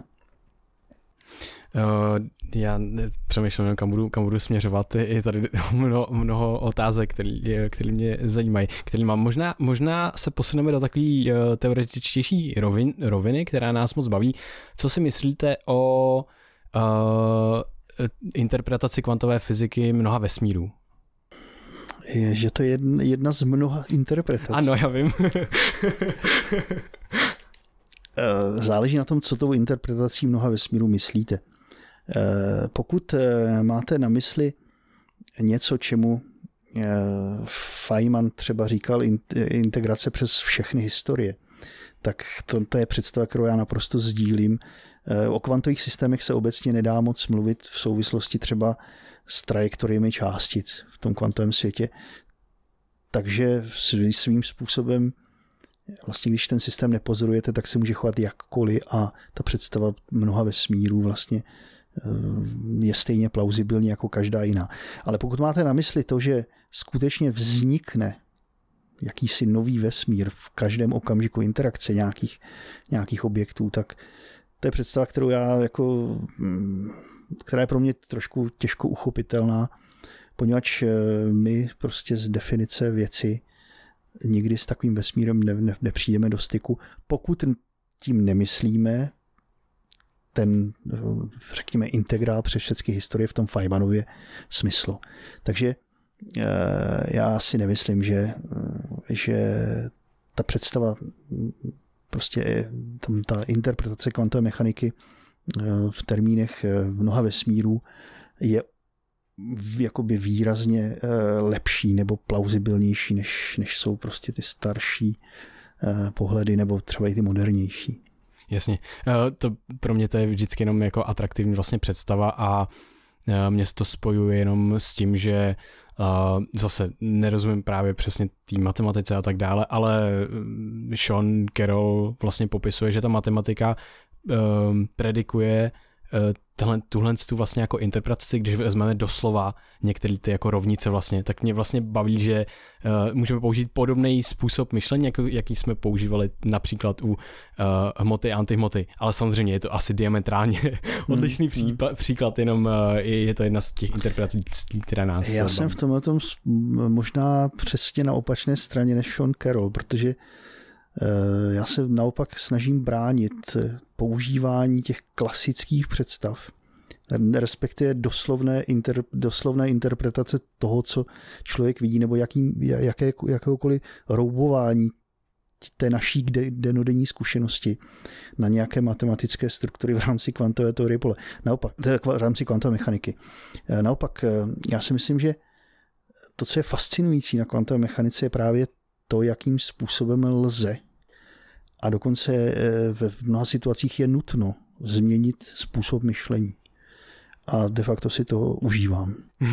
jo, jo, to je, to je super. A můžete nám popsat teda tu možná jako základní neintuitivní vlastnost kvantové mechaniky? Eh, těch neintuitivních vlastností je spousta, ale možná tu úplně základní je vlastně eh, možná to, co souvisí dneska už tradičním pojmem Heisenbergových relací neurčitosti. Což zase je něco, co já mám tendenci chápat spíš v matematickém smyslu než, než ve fyzikálním, ale pokud bych to mohl trošku svulgarizovat, tak eh, bych eh, řekl, že vlastně na úrovni kvantové mechaniky nebo v kvantovém světě není možné zároveň měřit některé veličiny, které v běžném nebo v klasickém světě měřit zároveň možné je, jako je třeba poloha a hybnost. Vy v okamžiku, a to je zase určitá vulgární představa, kterou já ale bohužel musím použít na populární úrovni, tak vy eh, v okamžiku, kdy vlastně se snažíte eh, přesněji a přesněji měřit třeba polohu nějaké částice, tak tím méně se můžete dozvědět o tom, jakou v tu chvíli, v jakém v tu chvíli byla pohybovém stavu. A můžete si to dokonce i představit, eh, řekněme, klasicky, tím, že vy pro to měření té polohy typicky využíváte nějaké záření, které se rozptiluje na té částici a podobně. Eh, tímhletím prostřednictvím takovéhle záření většinou nejste schopni určitou polohu eh, toho objektu s přesností lepší, než je vlnová délka toho záření. To znamená, když se snažíte zpřesnit tu polohu, musíte použít tvrdší foton třeba nebo tvrdší záření, které naopak ale té částici zase předá víc energie. Takže v tomto smyslu Eh, poloha a hybnost nejsou takzvané kompatibilní veličiny, nejsou současně měřitelné eh, veličiny. A to je přesně to, kde začíná problém s popisem. Vy když v klasické fyzice si řeknete, eh, tak teď jsem v tomhletom a v tomhletom místě a jsem v klidu. Tak je to představa, která je nám naprosto, která je pro nás naprosto běžná a mm, vlastně není čemu se, se divit. Ale pokud tohle to uděláte v kvantovém světě, tak dojdete k paradoxu. Prostě tohle to není, eh, řekněme, nebo ta, ta neurčitost mm, polohy a hybnosti, to není něco, co vyloženě souvisí s tím měřením. To je prostě fundamentální věc, to je vlastnost, eh, vlastnost našeho vesmíru, by se dalo říct. Eh, další věc, eh, která mm, je, si myslím, tak trochu neintuitivní, ale pořád ještě představitelná je, jsou třeba výsledky experimentů se štěrbinami. Vy možná víte, že když experimentujete se světlem a to světlo dopadá na nějakou velmi jemnou štěrbinu, nebo respektive na soustavu štěrbin, takže za těmi štěrbinami eh, dochází k interferenci, to znamená, objeví se nějaká maxima, respektive minima intenzity eh, toho světla, které používáte. To jako, jako proužky toho Ano, světla. interferenční proužky. Mm-hmm. A e, pozoruhodné je, že úplně to tež funguje s elektrony. A dokonce nejenom e, v případě, kdy e, těch elektronů proti tomu, nebo proti těm štěrbinám vlastně posíláte velmi mnoho, kde si můžete představit určitou interakci mezi těmi, těmi jednotlivými elektrony, ale dokonce i v případě, že tam posíláte po jednom.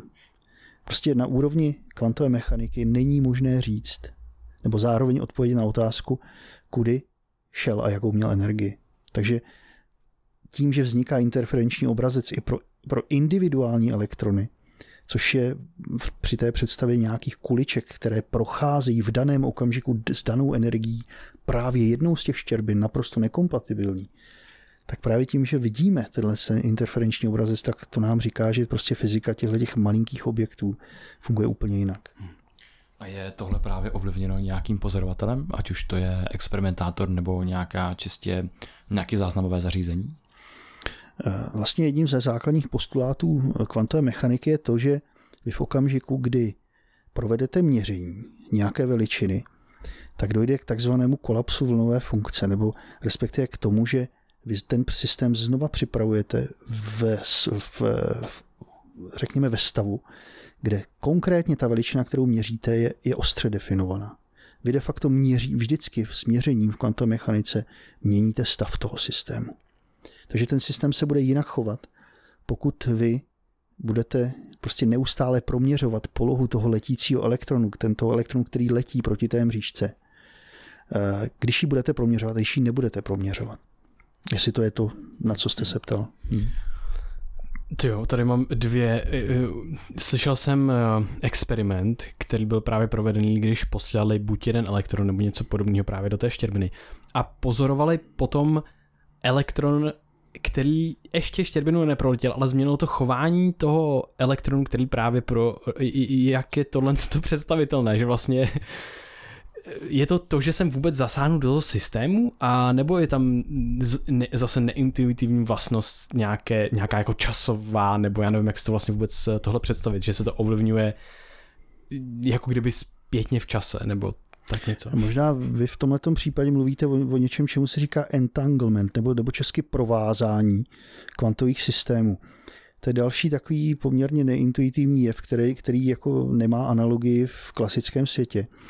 A zhruba, zhruba řečeno souvisí s tím, že uh, vy vlastně připravíte, hm, řekněme, dvě částice, které mají jistým způsobem například korelovanou polarizaci. Každá částice, nebo skoro každá částice má takzvaný vlastní moment hybnosti, něco, čemu se říká spin. A ten může nabíjat typicky dvou hodnot eh, dopředu nebo dozadu. A když připravíte si jakoby dvojici, dvojici částic určitým způsobem, tak ty jejich spiny jsou korelovány. Velmi často prostě jedna, když změříte jednu z nich, tak víte, jak dopadne, jak dopadne ta druhá. Na druhou stranu, Eh, vlastně nic víc než právě tohle je ten entanglement v tom smyslu, že vy nemůžete říct, jakým způsobem se ta druhá částice dozvěděla o měření, o měření té první. Vy jenom víte to, že pokud naměříte na jedné straně jednu polarizaci, což je statistická záležitost, vy můžete naměřit tu nebo opačnou, tak pak můžete říct, jak dopadne ten experiment na druhé straně. Což se zdá jakoby paradoxní, poněvadž k tomu, aby ta, tady ta představa byla kompatibilní s naším klasickým myšlením, tak byste čekali, že oni ty částice mezi sebou nějakým způsobem komunikují, protože vlastně ta, řekněme, levá nemůže vědět o tom, že jste právě provedli měření na té pravé, pokud nejsou dostatečně blízko u sebe a pokud, řekněme, jí nedáte dostatek času, aby signál z toho místa jednoho měření doputoval na to, na to druhé místo. Jenomže právě tím, že kvantová mechanika je statistická záležitost, tak vlastně tady ta představa není v rozporu s ničím. Vy jenom se musíte zbavit té, eh, jako té představy, že oni spolu nějakým způsobem komunikují. Oni spolu nekomunikují. Respektive neexistuje způsob, jak eh, použít tohohle toho efektu ke komunikaci jakou nadsvětelnou rychlostí. Když jsme u tohoto krásného výčtu mm, těch eh, experimentů na úrovni kvantové mechaniky, tak co je to kvantové tunelování? Kvantové tunelování to je vlastně jedna z úplně základních eh, disciplín v rámci kvantové mechaniky. Eh, je to zase jeden z projevů eh, kvantového světa, který nemá analogii v klasickém světě. Pokud teda nepočítáme tunelování, tak jak se o něm píše v novinách. Ale zhruba řečeno, vlastně, když si vezmete třeba balón nebo nějakou kuličku, kterou která je v, v nějaké jamce, třeba v květináči. Když položíte kuličku do květináče, tak podle klasické fyziky, pokud jí neudělíte dostatečnou energii, která bude dostatečná k tomu, aby přeskočila vlastně okraj toho květináče, tak se nikdy z toho květináče nedostane. Zatímco v kvantovém světě, tím, že vlastně není ta, ta kulička vlastně v tom klasickém případě má určitou dobu, přesně definovanou jak polohu, tak hybnost. To znamená, je v klidu a je přesně uprostřed toho květináče. To je ten klasický systém. Tohle ale v kvantovém, v kvantovém, nebo v kvantovém světě nefunguje, jak jsme si říkali. Prostě ta kulička nikdy nemá zároveň přesnou hodnotu polohy a zároveň přesnou hodnotu hybnosti. Takže vy vlastně nevíte, jestli ona už náhodou není mimo tu mimo tu potenciální jámu, mimo ten květináč, a nebo jestli náhodou, pokud je vevnitř, tak jestli náhodou nemá dostatečnou energii k tomu, aby z něj vyskočila. A v tomto smyslu i částice, které mají, eh, řekněme, nižší energii, než je výška té potenciální bariéry, která jí vlastně v klasickém případě neumožňuje z, toho, z té oblasti vystoupit, tak i takové částice mají nenulovou pravděpodobnost, že je naměříte mimo tu potenciální jámu. A není to nic, s čím byste se nesetkávali vlastně eh, denodenně, dalo by se říct, poněvadž i ty velká část těch radioaktivních přeměn, o kterých jsme mluvili, tak má charakter tunelování. Alfa rozpad jader má třeba charakter tunelování. Takže to není nic vlastně proti ničemu. Hraje tohle roli například i při průchodu fotonu, fotonu okny? To kvantové tunelování, nebo tady jsem úplně mimo? Eh, v tomhle případě se spíš jedná, nebo já bych v tomhle konkrétním teda případě tohoto procesu o žádném, o žádném tunelování eh, ne, nemluvil. Obecně v souvislosti s fotonu je, je poměrně těžké mluvit o tunelování, poněvadž eh, je velmi eh, netriviální foton jakkoliv lokalizovat na nějakou delší dobu. Foton má prostě tendenci, nebo prakticky ve vaku vždycky letí rychlostí světla a v látkách je velmi složité foton lokalizovat. Takže pokud pro tak elementární jev, jako, jako je průchod fotonu s oknem, tak tam bych o tunelování ani nemluvil. To není totiž klasicky vyloučená věc. Eh, já bych se teď možná rád zeptal na otázku eh, po tolika letech, co se věnujete eh, realitě na té nejmenší úrovni. Ehm, co, co to ve vás vyvolává?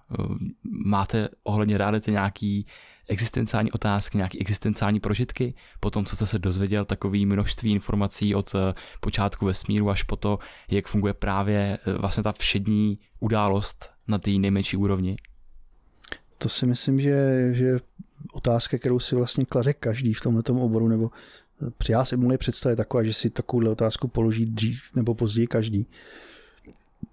U mě eh, vlastně, já jsem pozoroval před nějakou dobou určitý efekt na vlastní myšlení, který souvisel s tím, že eh, ale to je možná spíš nemoc povolání, že eh, ten redukcionismus, o kterém jsme mluvili na začátku, to znamená snaha představit si, jak fungují určité systémy na té nejnižší úrovni.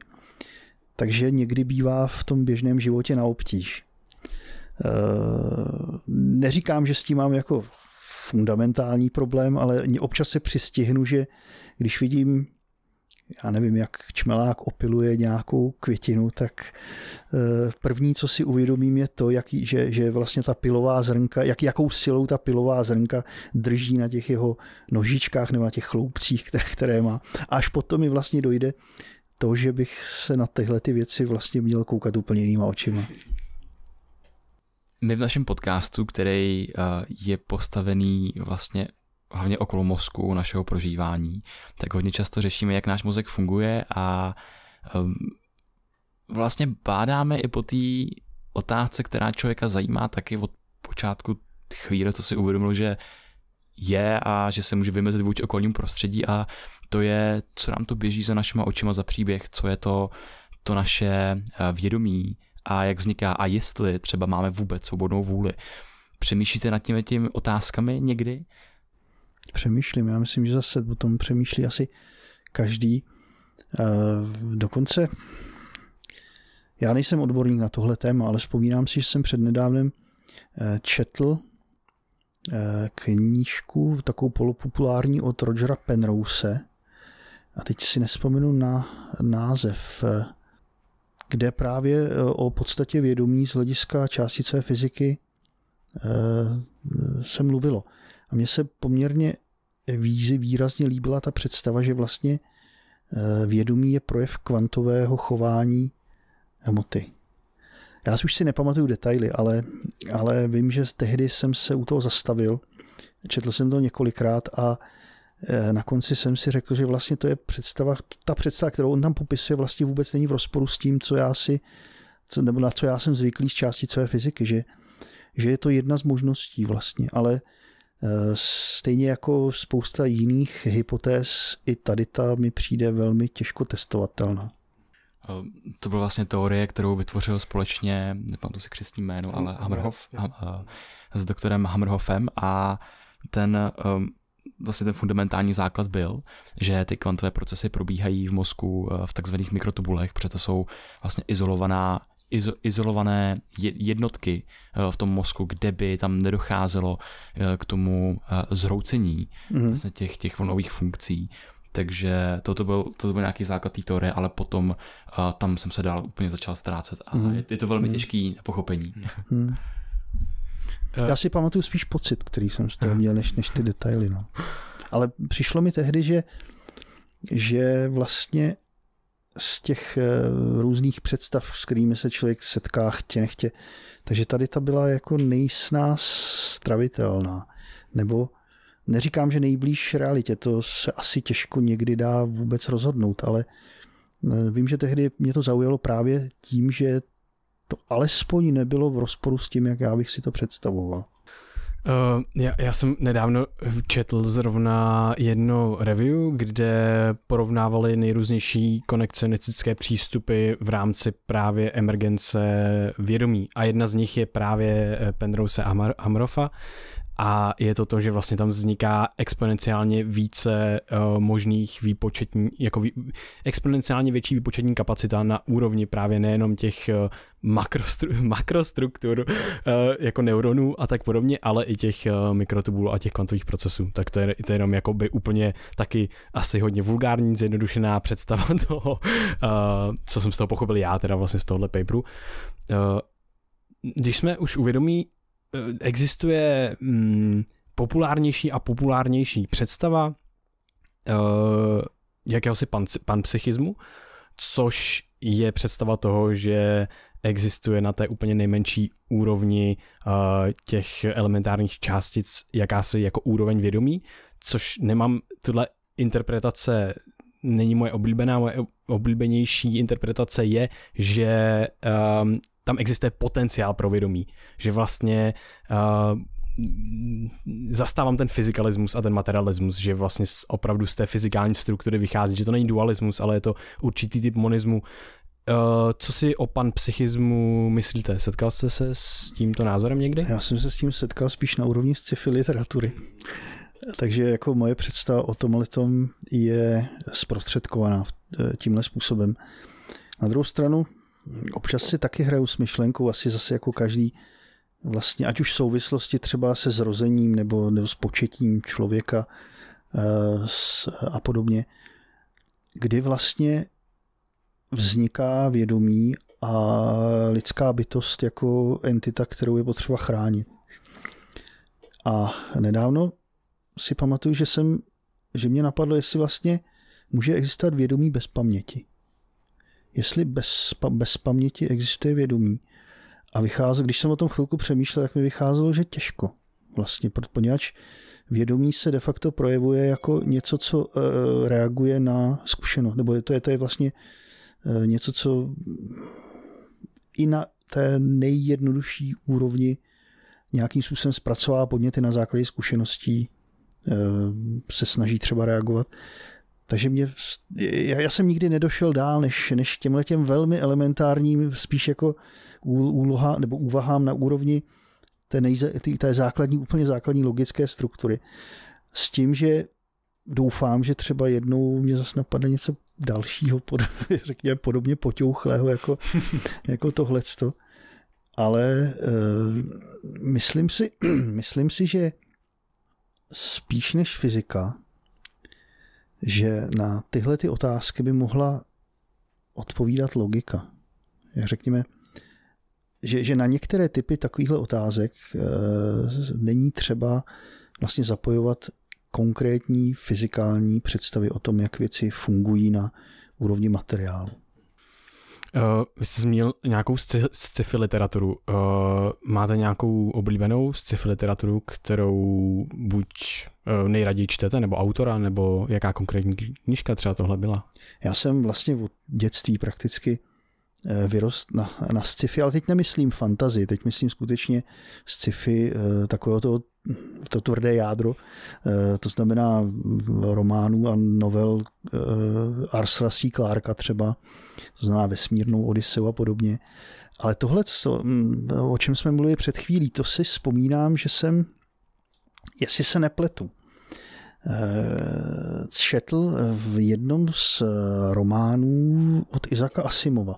A teď nevím, jestli to bylo přímo v souvislosti s takovou jeho hexalogií nadace, a nebo jestli to bylo něco jiného, to, to už bohužel nevím, ale tam se právě mluvilo o něčem jako kolektivním vědomí na úrovni, na úrovni planety. Možná si to pletu s Avatarem nebo se s nějakým takovým jakoby populárním nebo, nebo v poslední době populárním titulem, ale myslím si, že to bylo, že to bylo u Asimova v jednom z dílů nadace. Jo, nadaci úplně miluju, taky jako je moje neoblíbená série. Dovolíte si občas uh, um, uvažovat nad různými filozofickými scénáři, ať už jestli třeba přemýšlíte o mimozemských civilizacích, které by byly třeba ve vesmíru možný, anebo o třeba dalším vývoji lidstva, kam by mohlo směřovat. Tak vlastně ta odpověď na tu první část, ta, je, tu, ta už byla zmíněná v té předchozí otázce, nebo v, před, v odpovědi na předchozí otázku. Eh, každý zná, nebo každý, kdo četl Klárka, tak, tak četl setkání s Rámou a tam těch příležitostí ke spekulacím o podobě mimozemských civilizací je spousta.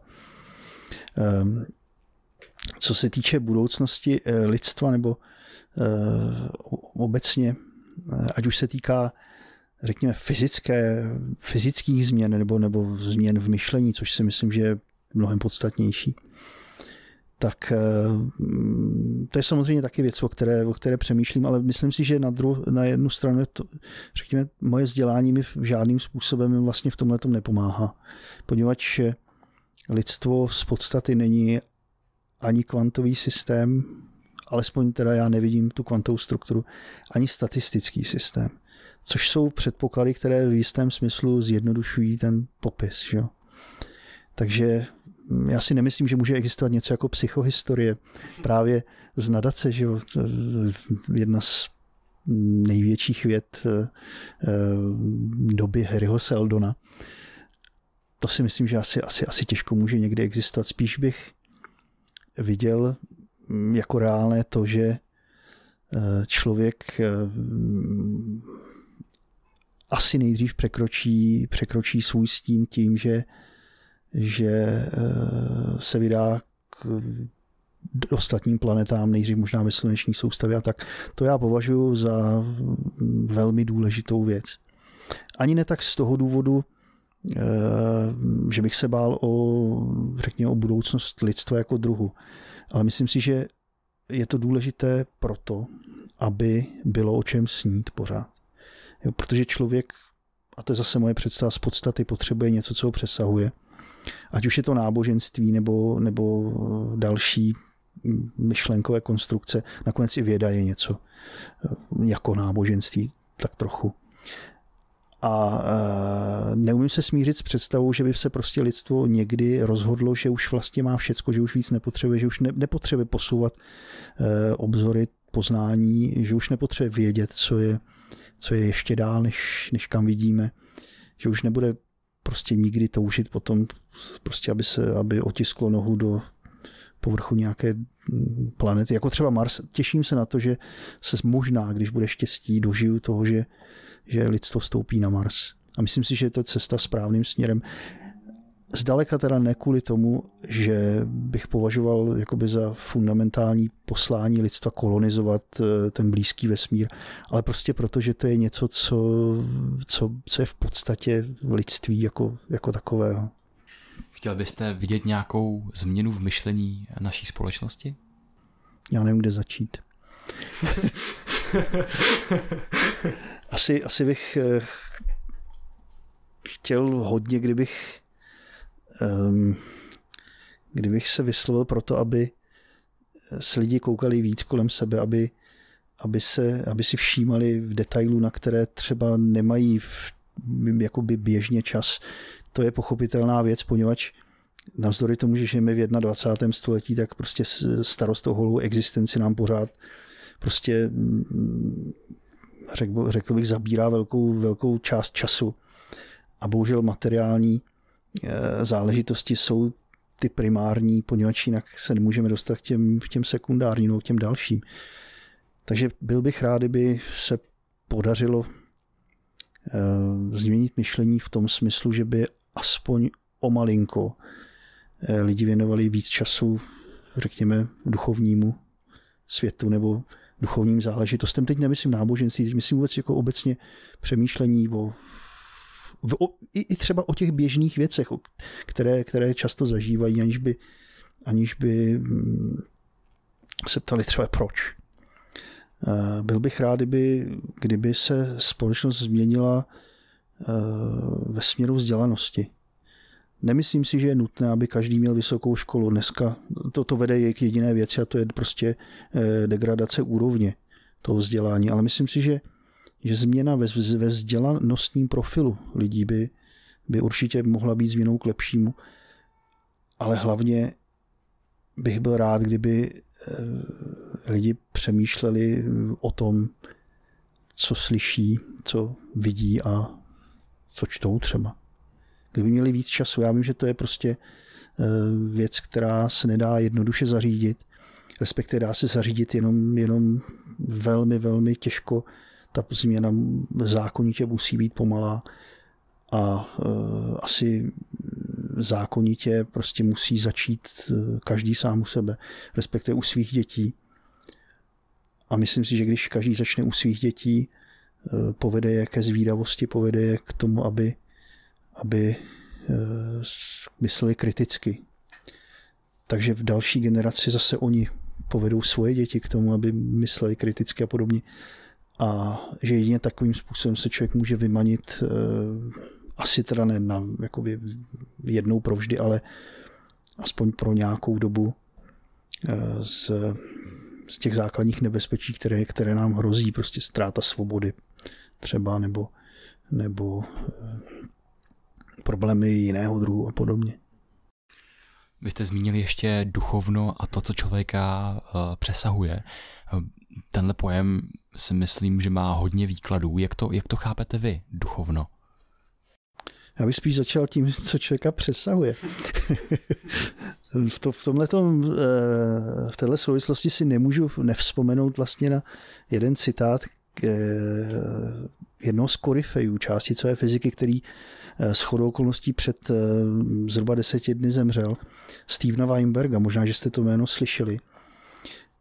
on jednou řekl, že vlastně poznávání světa je jednou z mála činností, které člověk může provozovat, které jeho život eh, pozvedávají nad úroveň frašky. A v tomto smyslu já chápu právě to, že nebo, nebo v tomto smyslu eh, třeba zájem o to, jak, jak, jak věci fungují, jak, eh, jak funguje příroda nebo tak. To si myslím, že je něco, co nás přesahuje jako jedince. Že to je vlastně určitá činnost, která nás definuje jako druh a přesahuje jako jedince. A co se týče duchovna, eh, to si myslím, že je zase záležitost individuální. Eh, myslím si, že člověk není jenom hardware. Člověk není jenom, jenom prostě nějaké žijící tělo, eh, mozek, který se nějakým způsobem chová. Myslím si, že, že prostě existuje, nebo že, že, že takový systém by nikdy nemohl nabít ani vědomí že, že může existovat něco, jako, jako je softwarová úroveň, nebo která je možná jedičná, nebo možná, řekněme, je děděná jakýmkoliv způsobem, bez níž by prostě ta lidská bytost nebyla kompletní. Někdo, a když kompletní, tak by nebyla šťastná třeba. Já nejsem věřící člověk, takže respektive věřící v jistém smyslu jsem, ale eh, ta moje víra se neformalizuje eh, tím způsobem, že bych eh, byl příslušníkem nějaké církve nebo, nebo podobně.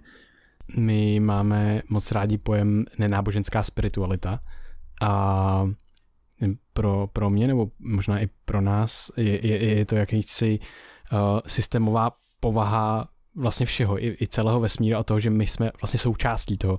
Jo, že máme pocit, že ten člověk má tendenci se trošičku uh, výjímat z toho, z toho prostředí a my máme moc rádi jenom si uvědomovat to, jak moc jsme propojení s tím prostředím, jak moc nás ovlivňuje a jak moc už jenom naše existence znamená sebepřesah. Protože když existuju, tak už, už ovlivňuju gravitaci kolem sebe, už ovlivňuju další mysli kolem sebe, protože já bych nepřežil, kdybych neměl mámu a tátu a já ovlivňuji je, oni ovlivňují zase já ovlivňuji, oni mě zpátky a potom je ta krásná úroveň, kdy teďka si tady můžeme všichni uvědomit ten sebepřesah, protože my tady mluvíme k někomu, kdo nás ovlivňuje, protože kdyby neexistoval v rámci jakýkoliv podoby přes sítě a tak dále, tak bychom tady pravděpodobně teďka nebyli. Takže mě baví, jak se propojujeme na všech těchto těch úrovních a pro mě velice vlastně eh, přijde občas spontánní silný prožitek toho propojení, který mm. nemůžu uchopit, pojmenovat takhle, ale tohle to pro, mm. pro mě vlastně znamená ta, ta nenáboženská spiritualita. Mm. Tohle vlastně, pokud bych to znova trošku jakoby převedl na, na jinou úroveň, eh, vy jste zmínil eh, nemožnost se vlastně jakoby oprostit od, eh, od nebo, nebo se nějakým způsobem jako vydělit z nějakého systému funkčního. Tohle je přesně to, co vlastně se tak trošku násilím děje právě v kvantové mechanice, poněvadž problém pozorování, respektive pozorovatele v kvantové mechanice, to je do dneška prostě velmi složitá záležitost. A e, kvantová mechanika, tak jak se vlastně učí v, e, v těch základních kurzech, tak vždycky předpokládá, že vlastně ten pozorovatel má možnost nepozorovat. Vlastně jako by se, se, se, se, se, se mm, vymezit vůči tomu systému nebo, nebo nějakým způsobem prostě e, před, řekněme předstírat, že, že krátkou chvíli třeba není. Což nemusí být úplně jako správný předpoklad, nicméně eh, ta kvantová mechanika s tímhle předpokladem funguje vel, velice dobře ve většině situací, které jsou, řekněme, relevantní v každodenních záležitostech. No. Když jsme zpátky u fyziky a teď, teď zamotaný tou naší subjektivní zkušeností a tou trošičku filozofickou úrovní, uh, já jsem četl knihu Uh, jedna byla kvantová teorie nikoho nezabije, moc doporučuji od Markuse Chaun, Chaun, no prostě tak nějak se to uh, vyslovuje, pak v popisku bude určitě odkaz. Uh, a potom uh, proč existuje spíš něco než nic a obě ty knihy vlastně mě dovedly právě na, k tomu velkému třesku, ale pak se najednou zastavili, ale moje, za, můj zájem a to, že se chci dozvědět víc, úplně ne, ne, ne, ne, ne jako se nesnižovali, neutuchali. Uh, je nějaká teorie nebo máte nějaký názor nebo pohled na to, co se dělo před velkým třeskem a má smysl se ptát na to, co bylo před? A, a nebo jsou teorie vůbec vlastně, jestli vznikl čas a prostor jako takový, anebo jestli mohlo být něco předtím? Obojí je vlastně v principu, eh, co jsou varianty, které se dneska ve fyzice běžně diskutují. Ehm, záleží na tom, eh, jaký má, nebo jak, jaké má vesmír vlastnosti jako globálně v čase. Je vlastně pro standardní kosmologii, taky jak my ji známe vlastně už od dob Einsteina, tak eh, počátek času a prostoru souvisí s takzvanou prvotní singularitou. To je, to je určitý problém vlastně při řešení těch Einsteinových rovnic, pokud jdeme zpátky v čase pro okamžik, kdy teploty i hustoty rostou nade všechny meze. Takže to je něco, co definuje de facto počátek času a prostoru v klasickém tom Einsteinovském smyslu a dál do minulosti nemá smysl jít, protože prostě čas ani prostor neexistovaly. Na druhou stranu právě od tohoto bodu, to znamená od eh, vlastně problémů s řešením těch Einsteinových rovnic pro, pro velmi vysoké, velmi, eh, velmi vysoké teploty a hustoty, od toho se odvíjí vlastně alternativní větev, eh, která souvisí s tím, že vesmír vlastně při takovýchhle, nebo, nebo tomu vesmíru při těchto podmínkách už nevládla jenom gravitace, ale že e, začaly být extrémně důležité právě kvantové efekty, které ovlivňovaly vesmír jako celek právě. A e, od toho se odvíjí možnost, že vlastně vesmír e, nemusel mít ten počátek v čase, že de facto mohlo dojít k tomu, nebo, nebo dneska je to relativně populární teorie takzvaného cyklického vesmíru. To je vesmíru, který de facto osciluje v čase dochází k, to, vlastně k fázím rozpínání, které, eh, kde, kde, kde se ochlazuje a vlastně zředuje látka a všechno v tom vesmíru. A eh, pod nich následují zase fáze kontrakcí a eh, na konci té kontrakce je vlastně další nový velký třesk. Samozřejmě ten vesmír vypadá po každé maličko jinak, poněvadž prostě počáteční podmínky jsou typicky nastavovány po každé malinko jinak. Ale v principu eh, ta představa cyklického vesmíru, to znamená vesmíru, v kterém odpadá ta otázka po počátku, tak je plauzibilní. To není nic, co by jako nemohlo být. Já na druhou stranu mm, jako o těchto těch věcech nerad eh, no, jakoby spekuluji víc, poněvadž eh, každý z těch vesmírů je vlastně oddělený do značné míry od těch dalších, od těch následujících nebo předcházejících, poněvadž eh, my nejsme schopni vlastně z toho, co pozorujeme dnes v našem vesmíru nebo v té naší realizaci, v té, v té, v té naší, v tom našem období expanze, respektive kontrakce, žádným způsobem usuzovat na to, jak to mohlo vypadat dřív nebo jak to bude vypadat později. Nemůže, nemůžeme zkrátka najít žádný pozůstatek, který by nám napověděl o nějaký takový informaci.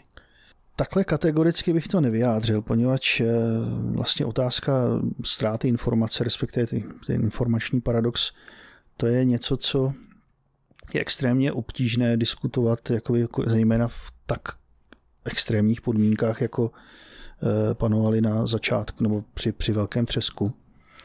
Eh, může být, že my všichni jsme vlastně pozůstatkem v jistém smyslu toho, co už v nějakém smyslu existovalo v těch předchozích oscilacích.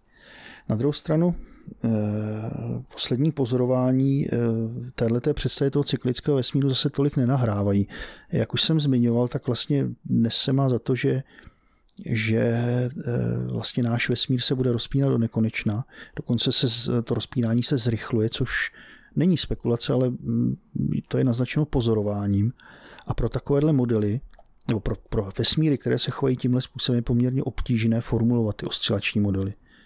Tam víceméně dochází spíš k tomu, že na konci, nebo na začátku je singularita, na konci je, je nějaká tepelná smrt toho vesmíru, to znamená stav, kdy ten vesmír je už absolutně chladný a bez struktury. Tady mi napadá, um, Penrose jednou mluvil o matematickém triku, kdy ve vesmíru zanikne už všechno, nebo právě úplně jako zamrzne a ten vesmír ztratí schopnost zaznamenávat čas a prostor a z toho vznikne ta singularita znova, že vlastně um, změní, změní ten, já nevím, jak to jako přesně popsat, ale všechno, co je e, e, nekonečně velké, může být taky nekonečně malé, protože už tam není Vy to, co by ztratíte pojem o škále. Ano, Ještě, ještě jednou? vy ztratíte pojem o škále vlastně. Stejně tak jako vlastně v prázdném vesmíru nejste schopni vnímat absolutní pohyb, tak nejste schopni vnímat ani škálu, poněvadž ten vesmír je prázdný. To není nic, co by vám definovalo vlastně tyhle ty základní pojmy. Ale já si myslím, že konkrétně v tomto případě to je spíš tak jako populární. Jo, jo, jo, je to spíš populární taková zá, zábavná představa, no. Ale na druhou stranu eh, určitě to není jako věc, která by eh, jako měla nějaký jako problém s elementární logikou, si myslím. Hm. Ono je dokonce, jestli ještě můžu k tomu něco dodat, ono je zajímavé, jak vlastně ty dva konce souvisí, ty dva konce, ten začátek a konec eh, vesmíru. I když si představíte eh, ten případ, kdy teda vesmír začíná něčím, jako je velký třesk, a končí něčím, jako je ten stav s tou nulovou teplotou prakticky, ta tepelná smrt, tak eh, přesto tyhle ty dva konce se dají vlastně svázat prostřednictvím eh, kvantové mechaniky nebo kvantových představ, poněvadž, a to se zase vracím vlastně k těm teoriím za standardní model, k procesům, jako je třeba rozpad protonu. Mluvili jsme o tom, že eh, rozpad protonu může mít na svědomí nějaká dynamika, nějaká nová fyzika, nějaká dynamika, která řekněme funguje na nějakých určitých vysokých energetických škálách a že my vlastně ty projevy téhleté nové dynamiky dneska nejsme schopni pozorovat jinak než prostřednictvím třeba právě rozpadu protonu. Na druhou stranu úplně na začátku by tady, by tady ta dynamika měla být, mít velmi významné důsledky pro to, jak se choval vesmír několik prostě, to nejsou pikosekundy, to jsou, to jsou ještě mnohem kratší eh, doby po velkém třesku. Vlastně eh, ta doba by měla být dominována těmi, těmito interakcemi, by se dalo říct. A když se podíváme vlastně na druhou stranu, to znamená eh, do daleké budoucnosti, tak stejná interakce by se projevovala zase trošku jiným způsobem. Právě tím, že by z vesmíru zmizely vlastně veškeré baryony, veškeré protony, které by prostě zanikly a tím pádem by skončila hmota tak, jak my ji známe. Takže tyhle ty dva konce, to, že tyhle ty dva konce se dají propojit nějakým způsobem, to si myslím, že je jako víc než jenom filozofická představa nebo populární představa. To je něco, co vlastně my se snažíme nějakým způsobem pěstovat tady. Co si myslíte o smyslu a co je váš smysl právě třeba života a je tady nějaký inherentní smysl vesmíru anebo si ho každý musíme tvořit sám? Já si myslím, že smyslem života může být hledání smyslu života. A to je asi věc, která se říká často. Ale já tomu docela věřím, protože na jednu stranu tak jako si myslím, že existují důležité otázky, které je potřeba zodpovědět. Tak bych řekl, že možná existují otázky, na které tu odpověď nepotřebuju. A tohle může být jedna z nich. Já jsem rád, že jsem, že žiju v, v době, kdy žiju, že nemusím řešit úplně základní existenční otázky, že mám vlastně čas na to, abych čas a možnosti vlastně snažit se dělat něco, co mě v tom Weinbergovském smyslu přesahuje, co povyšuje můj život nad úroveň frašky. A už v tomhle tom spatřuju, nebo pokud bych, já, já bych to spíš vnímal ne tak, jako jestli má něco absolutní smysl, ale, ale relativně, jestli, jestli tenhle ten způsob života má, nebo, nebo řekněme, způsob trávení času má smysl ve srovnání s něčím jiným. Třeba ve srovnání se sledováním, ve srovnání se sledováním televize to má určitě smysl. Jestli to má absolutní smysl, to, to opravdu netuším. Je něco, co byste takhle na závěr rád vzkázal našim posluchačům? Tak možná, aby se nebáli ptát. Aby pokud ty otázky nejenom ty, které dneska zazněly, ale obecně, a pokud je zajímá odpověď na jakoukoliv otázku, tak aby ji hledali, aby, aby prostě si nemysleli, že ta odpověď jako, nebo že to je něco, co trápí jenom je. Velmi často se podobn, na podobné věci ptají, ptá velká většina lidí a, a vždycky se najde někdo, kdo to člověka, pokud po té cestě chce jít, tak ho dokáže posunout aspoň, aspoň o krůček. Takže to je jedna věc. A druhá věc, pokud vás, řekněme, zajímají otázky, které se týkají vesmíru nebo, nebo toho, proč tady jsme, proč Eh, vesmír funguje tak, jak právě funguje. Pokud vás to zajímá hlouběji, tak eh, se nebojte zeptat a přijďte prostě na matematickou, na matematicko-fyzikální fakultu a zkuste ty věci studovat. To je troška propagandy samozřejmě. Děkujeme moc. Ehm, kde můžou ehm, najít lidi třeba právě buď váš výzkum, koho by zajímala odborná literatura, nebo nějaké vaše stránky. Ehm, my určitě dáme do popisku vaší úžasnou přednášku z filozofických problémů fyziky na YouTube, takže ta bude, ta bude v odkazech. Eh, co se týče, řekněme, odborných prací, které já nebo my tady obecně máme v popisu práce vlastně, tak to asi není čtivo pro každého, to je eh, záležitost specializovaných serverů, respektive vědeckých časopisů a tam bych nebo ty bych doporučoval až jako obeznámní, nebo členáři, který je s tou problematikou trochu obeznámený. Co, co do popularizačních aktivit, tak eh, vlastně i v rámci Ústavu částicové jaderné fyziky eh, se tady děje několik věcí. Eh, vlastně kolegové o dvoje dveře dál se velmi intenzivně angažují v spoustě popularizačních aktivit, které jsou ve, ve, velmi často k vidění třeba na YouTube nebo uh, myslím si, že i na stránkách ústavu jsou, jsou odkazy na některé z těchto těch aktivit, takže možná zkuste uh, zadat do prohlížeče ipnp.cz. IPNP to je Institute of Particle Nuclear Physics, proto jsme se na začátku bavili o tom, že je, že je potřeba to říct ve správném pořadí. A uh, takže tam.